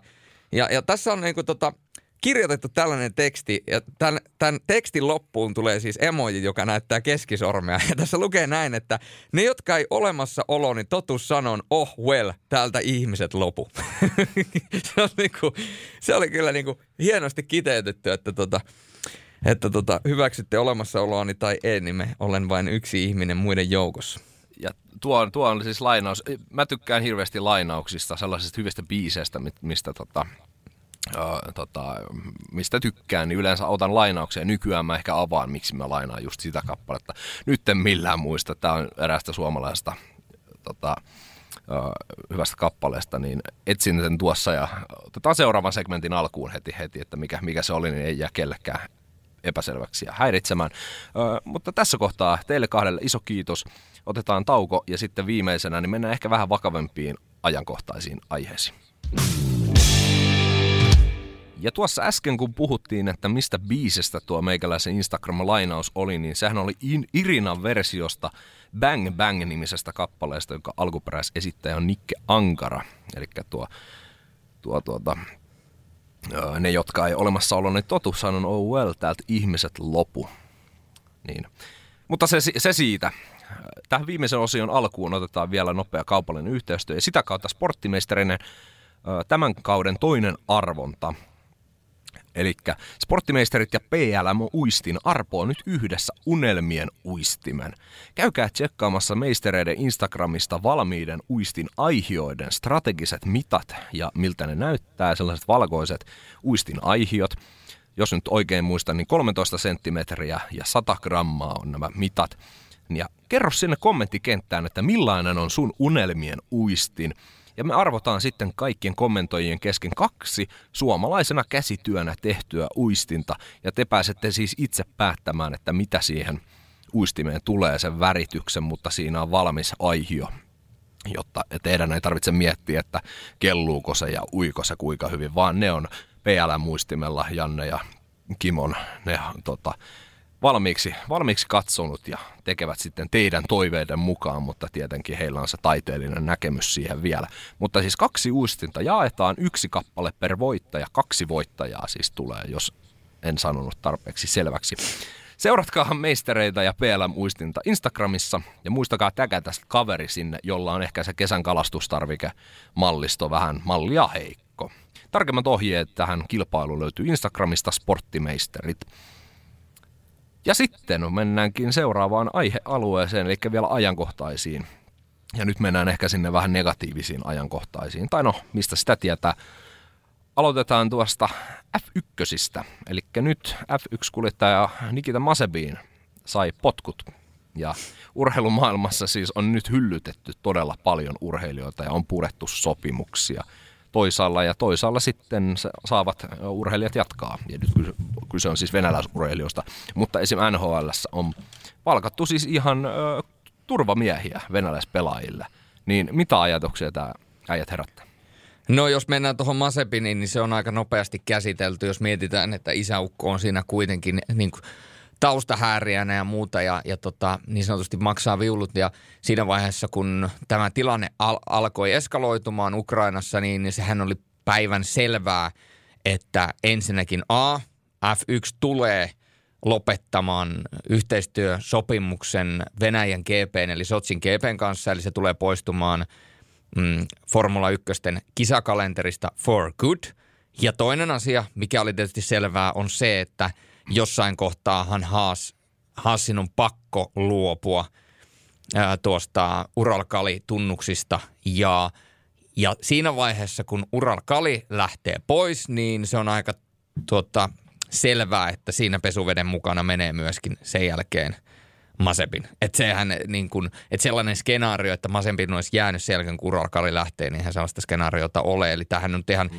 täysin niin kuin päivänselvä asia ja, ja, ja sekin on niin kuin hyvä, että kun ihmiset hätäilee koko ajan hirveästi sitä, että jos joku ei ole laittanut vielä Venäjää boikottiin tai niin kuin la, laittanut porukkaa Venäjällä, Venäjältä ulos tai, tai ei ole saanut tehtaita, se, tehtaita seisautettua tai muuta, niin, niin ottakaa vähän niin kuin sykkeitä alasta. Mä veikkaan, että suurin osa kaikista yrityksistä, suomalaisistakin yrityksistä, niin lopulta sitten kuitenkin vetää ne tuotannot alas ja kaikki alas, että tota, että se voi olla myöskin lakisääteisesti, että sitä ei vaan, tiedätkö, voi, se ei ole niin yksi puhelu, että sä soitat, että okei, että sulkekaa tehdä se kaikki lähtee, että, niin kuin, että se niin kuin vaatii. Mutta mitä tulee tähän ää, tuota, turvamiehiin ja tuota, NHL, niin kyllä mua vähän niin kuin huolestuttaa se, että mille linjalle Washington Capitals on lähtenyt ää, ton Alexander Ovechkinin kanssa. Mä ymmärrän sen, että Ovechkin varmaan pelkää Putinia – ja mä veikkaan, että siellä on myöskin semmoinen tietynlainen niin kuin, niin kuin luonnollinen myöskin pelko, että jos siellä on omaa perhettä Venäjällä muuta, miten tässä käy ja muuta, jos on Putinin kanssa pitkään ollut tavallaan tämmöinen niin kuin, lainausmerkeissä ystäviä ja näin päin pois, niin, niin mä ymmärrän sen niin kuin Ovechkinilta, että, että se, se tilanne voi olla vaikea. Miettikää ittenne siihen tilanteeseen, niin kuinka helppo teidän siinä tilanteessa, kun miettikää kuinka korruptoitunut maa kuitenkin niin kuin Venäjä on ja mitä siellä muutenkin tapahtuu ja minkälaisia asioita siellä tapahtuu, niin kuinka helppo sun on niin kuin, tolleen niin kuin johtavana supertähtenä, jonka, jolla on vielä niin kuin läheiset suhteet tähän diktatoriin, niin lähteä tuolla sitten niin kuin avoimin ovin kertomaan, että tämä on niin kuin ihan hirveä tämä äijä ja tiedätkö niin kuin, että, että mitkä ne seuraamukset voisi olla. Se, mikä mua ihmetyttää Ovechkinissa on se, että se olisi voinut jyrkemmin tuomita sen, mitä siellä tapahtuu siellä Ukrainassa, eli sen so, sota, sodan olisi voinut niin kuin jyrkemmin. Ja minkä ihmeen takia – Alexander Ovechkin pitää edelleen sitä kuvaa. Se on se, mikä mulle ei aukea. Koska eihän kukaan ihminen voi olettaa, että Ovechkin edes puhuttiin, että se pitää sitä kuvaa. Jos Ovechkin vaihtaisi siihen jonkun oman promokuvan, niin sehän voi sanoa, että mun GM tai, tai siis toi mun agentti ja mun niinku yhteistyökumppanit ja muut niin halusi, että, että niinku tämä päivitetään tämä mun Instagram-sivusto niin, että tässä näkyy enemmän yhteistyökumppaneita ja that's it piupau. Mm. Enkä mä, niin, että tämä on niinku se asia, mikä mua niinku ihmetyttää tässä asiassa, mutta, mutta kyllähän tämä niinku, tilanne on niin vaarallinen ja eskaloitunut, että en mä yhtään ihmettele ja sitten jos on vielä venäläispelaajilla tai venäläisillä ylipäätänsä, niin on tällä hetkellä maailmalla tosi vaikea olla. Siis tavan, tavalla, tavan tavallisellakin venäläisellä valitettavasti on se tilanne, että heitä syytetään siitä, mitä Putin tällä hetkellä hallintonsa kanssa tekee. Sellainen ihminen, joka ei ole millään tavalla ollut missään tekemissä siihen hallintoon tai Venäjään ehkä pitkään aikaan, ei ole ehkä asunut pitkään aikaa Venäjällä, niin se yhdistetään siihen, että sinä ja teidän valtio hyökkää Ukraina. Ja, ja tämän takia myöskin tämä varmasti näitä turvatoimia on jouduttu tekemään. Mm, kyllä, Tuo on ihan totta, mitä sanot. Ja tota, kyllä se niin kuin Ovechkinin kohdalla, niin kyllähän siinä on niin kuin vaihtoehdot A ja B. Eli ensin, ensimmäinen juuri tämä, mitä säkin Julle sanoit, että kyllä siellä varmasti on tällaista niin kuin painostusta ja myöskin vähän pelkoa siitä, että mitä sitten, jos se vaikka sen Putinin kuva sieltä ottaa pois, että tuleeko siitä nyt hänelle jotain seuraamuksia tai hänen perheelle jotain seuraamuksia, että hänellä on sukulaisia kuitenkin on Venäjällä ja perhettä ja näin poispäin. Mutta on tietysti myöskin se B-vaihtoehto, että täytyy muistaa se, että, että venäläinen – hän on venäläinen ja siis kyllähän niin kuin Venäjällä on myöskin ihmisiä, jotka kannattaa tätä Putinin Kyllä. toimintaa. Ja sinällään siis Ovechkinilla on tietysti myöskin oikeus olla, vaikka tietysti koko maailma lähestulkoon on tällä hetkellä häntä vastaan sitten sen mielipiteensä kanssa, mutta siis tavallaan hänellä on venäläisenä myöskin oikeus valita se puoli. Mutta sitten jos hän niin kuin julkisesti tuo sitä esille tavallaan tai ei ainakaan tee tällaista selkeää pesäeroa Putiniin, niin silloin nämä seuraukset kyllä on nimenomaan sitä, että hänestä tulee niin kuin hyvin vihattu henkilö urheilumaailmassa tällä hetkellä Ovechkinista. Ja siis kyllä mä niin kuin näkisin, että tässä tilanteessa se, että hän pelaa ylipäätään vielä, niin eihän siinä niin kuin ole mä en ymmärrä, miten kukaan pystyy keskittyä siihen pelaamiseen tuossa tilanteessa. Et jos hän olisi yhtään huonompi pelaaja, niin hän ei varmasti pelaisi enää. Hänet olisi yritetty ihan vaan sen takia, että, että koska tämä koko tämä tuo Capitalsille niin kuin enemmän vahinkoa myöskin tällä hetkellä.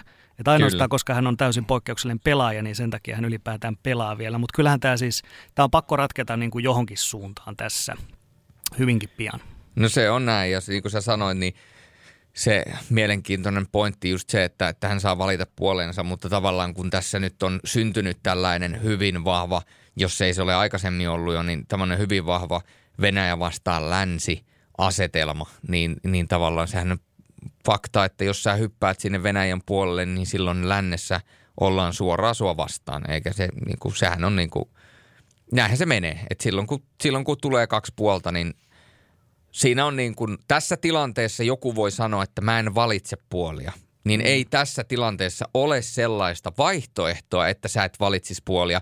Koska jos et sä valitse puolta, niin automaattisesti yleisen konsensuksen mukaan, niin sä oot silloin – niin kuin Venäjän kelkassa. Kyllä. Tämähän tämä me...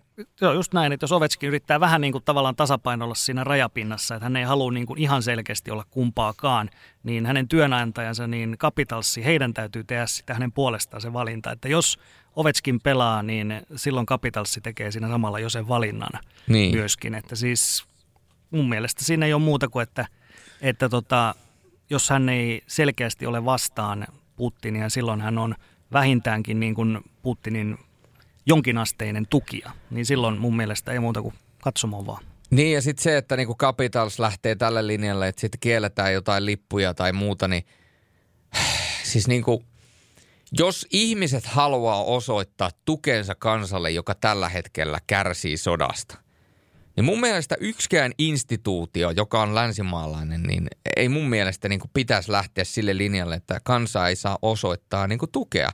Että tässähän oli eh, vähän niin kuin samaa tämmöistä tahdittomuutta oli tuolla ää, tota, tota, Chelsean pelissä. Niin oliko se Chelsean fanit, kun ne oli alkanut laulamaan Abrahamovicin nimeä siellä sen, mm. sen aikana, kun siellä oli niin kuin yritetty niin kuin ukrainalaisille tavallaan niin kuin antaa tällaista niin kuin – tukea ja, ja ymmärrystä, niin, niin että ihmisellä niin kuin, että vähän niin kuin pitäisi niin kuin olla myöskin sellaista niin kuin käsitystä siitä, että miten tällaisessa tilanteessa niin kuin tulee toimia. Semmoista niin kuin pelisilmää, että, että kyllähän tämä kertoo myöskin niin kuin Washington Capitalsista organisaationa, että he on tällä hetkellä jonkinnäköisessä niin kuin umpisolmussa tämän tilanteen kanssa, että tällä hetkellä koira ei heiluta häntää, vaan häntä heiluttaa koira. Juuri Lainaan suoraan tuota, Vesa Rantasta, mutta tämä on hieno, hieno kielikuva, niin varastin sen nyt Vesa Rantaselta teostomaksuja odotellessa. Niin. Se, missä myös ehkä häntä heiluttaa välillä koiraa, on meidän itä, itäinen superliiga, mikä ei kohta enää ole meille, meille mitenkään toivottavasti ainakaan ajankohtainen. Eli KHL, se alkaa, alkaa nyt muren, muren, murentua tässä meidän – silmiemme edessä ja suomalaispelaajien joukkopako, jos näin nyt voidaan karkoiden sanoa, niin on alkanut.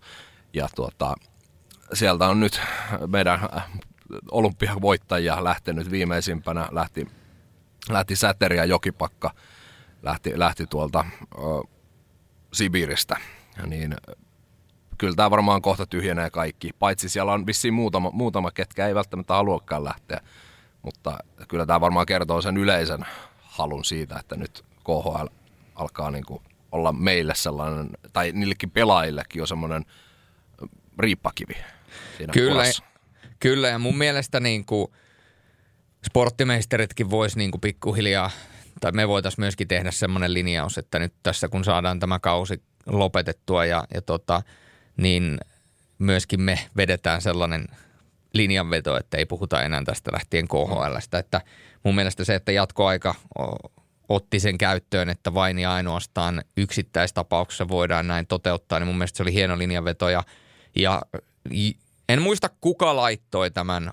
Saattoi olla Twitterissä, saattoi olla jossain artikkelissa, saattoi olla podcastissa, ihan sama. Mutta joku vain nosti esille, että sehän ei välttämättä ole edes länsimaat, jotka lähtevät puhtaasti Venäjältä pois, vaan siinä on myöskin mahdollisuus, että Venäjä sulkee lännen pois omasta maastaan. Mm. Että tota, et siinä sinälläkin, mutta niin kuin me käytiin tuossa jo aikaisemmin läpi, niin kyllähän KHLn aika Suomessa on eletty. On, ei siinä, ei siinä ole mitään puhuttavaa, koska siellä ei ensi kaudella tule olemaan voidaan jo nyt sanoa, että siellä ei tule suomalaispelaajia olemaan, eikä, eikä muitakaan ulkomaalaisia. Että siitä tulee Venäjän oma sisäinen juttu, ja se ei täällä niin kuin enää, enää millään tavalla ole niin kuin puheenaihe siinä kohtaa. Mutta se on sen sijaan puheenaihe nyt tämä jokereiden asia, mistä me jo viime viikollakin vähän puhuttiin. Niin viimeksi tänään Helsingin Sanomat uutisoi näin, että kaikilta liikaseuroilta oli kysellyt tätä asiaa, ja ää, nämä edustajat, jotka, jotka tavoitettiin liikaseuroista, niin he niin kuin kaikki alustavasti pitäisivät jokereille sitä takaporttia auki, mutta siinä nousi esille just tämä, että tämä, mistä mekin puhuttiin, että ajankohta, eli todella kiire tulee nyt ensi kautta koskien, eli sieltä pitäisi tulla tämä rahoitus pääoma jokereille, että se olisi niin kuin uskottava hanke, ettei tapahdu mitään tällaista, että sitten kausi alkaa ja sitten jossain kohtaa rahat loppuu ja, ja se menee sitten siinä. Eli, eli pitäisi olla niin kuin hyvin tämmöinen uskottava jokeriorganisaatio uusi, rakentua tässä niin kuin hyvin nopeasti. Ja sitten tämä hallikysymys on toinen tosi iso kysymys. Ja sen jälkeen ehkä – siellä voisi olla semmoinen takaportti, että yhtäkkiä meillä olisikin 16 liikajoukkuetta. Niin, sehän se varmaan se todennäköisyys on ja sehän ei pelimäärällisesti sitten vaikuttaisi, niin kuin käytiin tuossa edellisessä podcastissa läpi, ei vaikuttaisi pelimääräisesti ollenkaan, vaan silloin men, menisi tasan 60 matsia. Että sitten olisi vaan mielenkiintoista nähdä, että, että missä, missä tuota jokerit pelaa omat kotiottelunsa sitten sen jälkeen. Että. Mm. Se on, se on lienee se kaikista suurin kysymys sitten. Niin, että jos, jos ei sitä rahaa löydy ja tarpeeksi uskottavaa, niin sitten se on todennäköistä, että tulee se välivuosi tai sitten yksi, mitä on heitetty, eli, eli mitä jos aloitetaan Mestiksestä. Eli esimerkiksi, se oli aika raaka. Se oli aika raaka, mm. joo, mutta toisaalta siis ajatellaan, että Kiekko Vantaa, niin ensi kaudella pelaavatkin nimellä – Jokerit Vantaa tai jotain tollasta, mutta siis joker, kiekko-jokerit tai jotain tollasta. Ja siitä se lähtee tavallaan ja sitten vuosi aikaa rakentaa sitä niin. organisaatiota ja sitten vuoden päästä nostettaisiin sitten. Ja miettikää, mitä tuo Mestikselle tekisi siinä kohtaa, jos sinne nyt yhtään saataisiin sitä. Pelkästään se Jokerit-nimi, vaikka se niin. pelaajisto olisi vaikka niin kuin vanhan kiekkovantaan pohjille rakennettu, niin se, että se nimi on Jokerit ja siinä on Jokeripaita, niin vaikka sä pelaat siellä Tikkurilassa, niin silti se nostaisi aika paljon sitä arvoa koko sarjalle. Joo, en tiedä. Täytyy, täytyisi melkein tota, soittaa viestintäpäällikkö Mikko Mannoselle, joka siellä monitoimiosaajana hoitaa kiekko, vaan tota Mikko on tunnettu myöskin Seemoren kiekkolähetyksistä ja selostaa myöskin käsitykseni mukaan käytännössä kaikki Kiekkovantaan kotiottelut Seemorelle Mestistä, niin tota, Mikolle voitaisiin ottaa sitten jossain kohtaa, otetaan semmoinen oikein semmoinen asiantuntijapuhelu ja kysyä, että koska Kiekko Vantaa muuttuu jokeriksi. Mm. Joo, mutta yhtä kaikki niin kyllä mä niin kuin haluan, haluan jokerit takaisin, takaisin Suomeen. Että on se muoto mikä tahansa. Että mun mielestä toi vaikka Mestiksen kautta sitten se olisi yksi, yksi hyvä vaihtoehto tai sitten toi, että jos, jos ei rahoitusta tarpeeksi nopeasti löydy, niin pidetään välivuosia sitten, sitten vahvempana.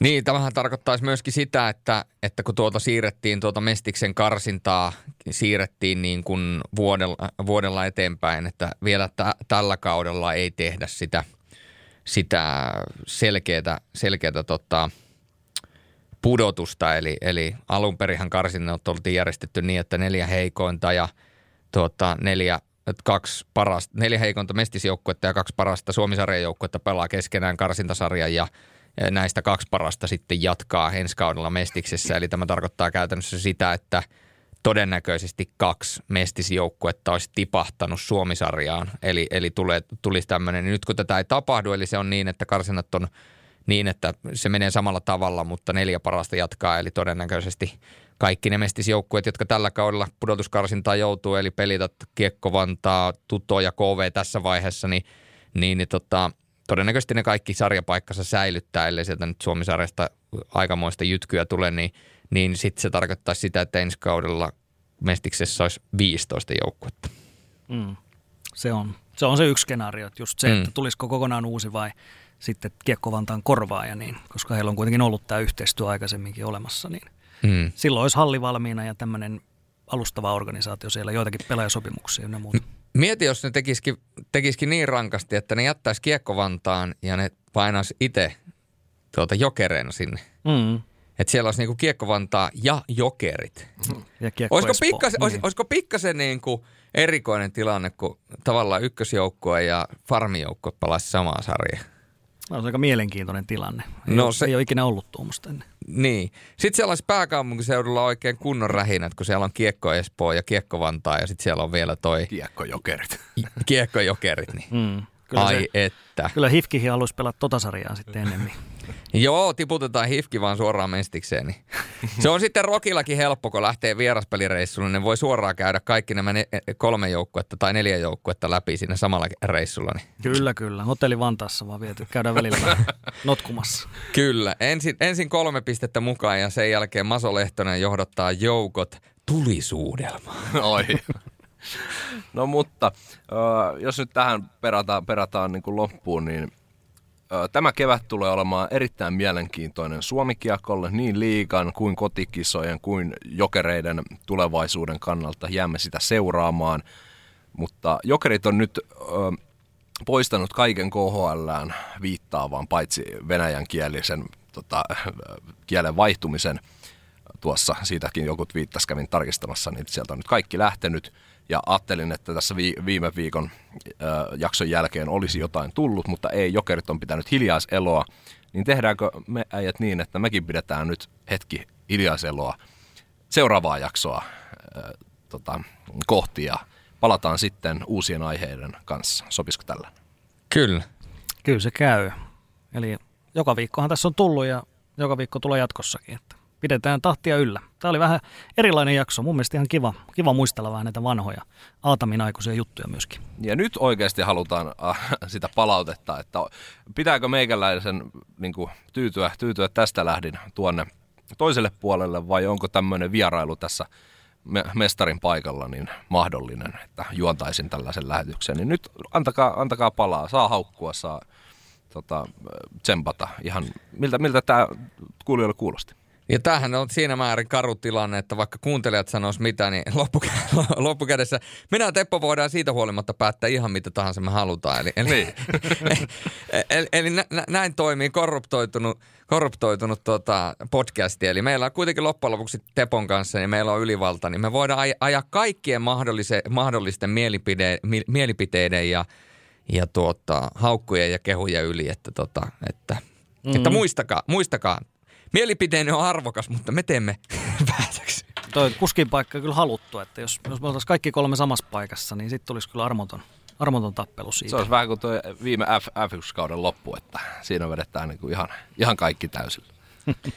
Niin ja siis eihän se kato, sehän täytyy muistaa sillä tavalla, että mennään silleen niin kuin pikkuhiljaa, pikkuhiljaa askel kerrallaan, että tota, että li, Lifulle ei mitään paineita, että Tuukka Ritokoski taisi olla aamulypsyssä kuusi vuotta ennen kuin sen nimi oli tunnarissa. Että tota, ei tässä nyt ole enää kuin viisi vuotta ja semmoinen 11, 12, 11 kuukautta, 10 kuukautta jäljellä. Että ei vaan, ei vaan läppä läppä. Mutta tota, mutta se, katsotaan, katsotaan mi, mihin tapahtuu ja katsotaan mihin, mihin Lifun siivet kantavat. Joo, katsotaan se ja nyt mahdollisesti ensimmäistä ja viimeistä kertaa niin Lifulta ja sitten näiltä meidän mestareilta, niin kiitos kuulijoille ja katsellaan ensi viikolla.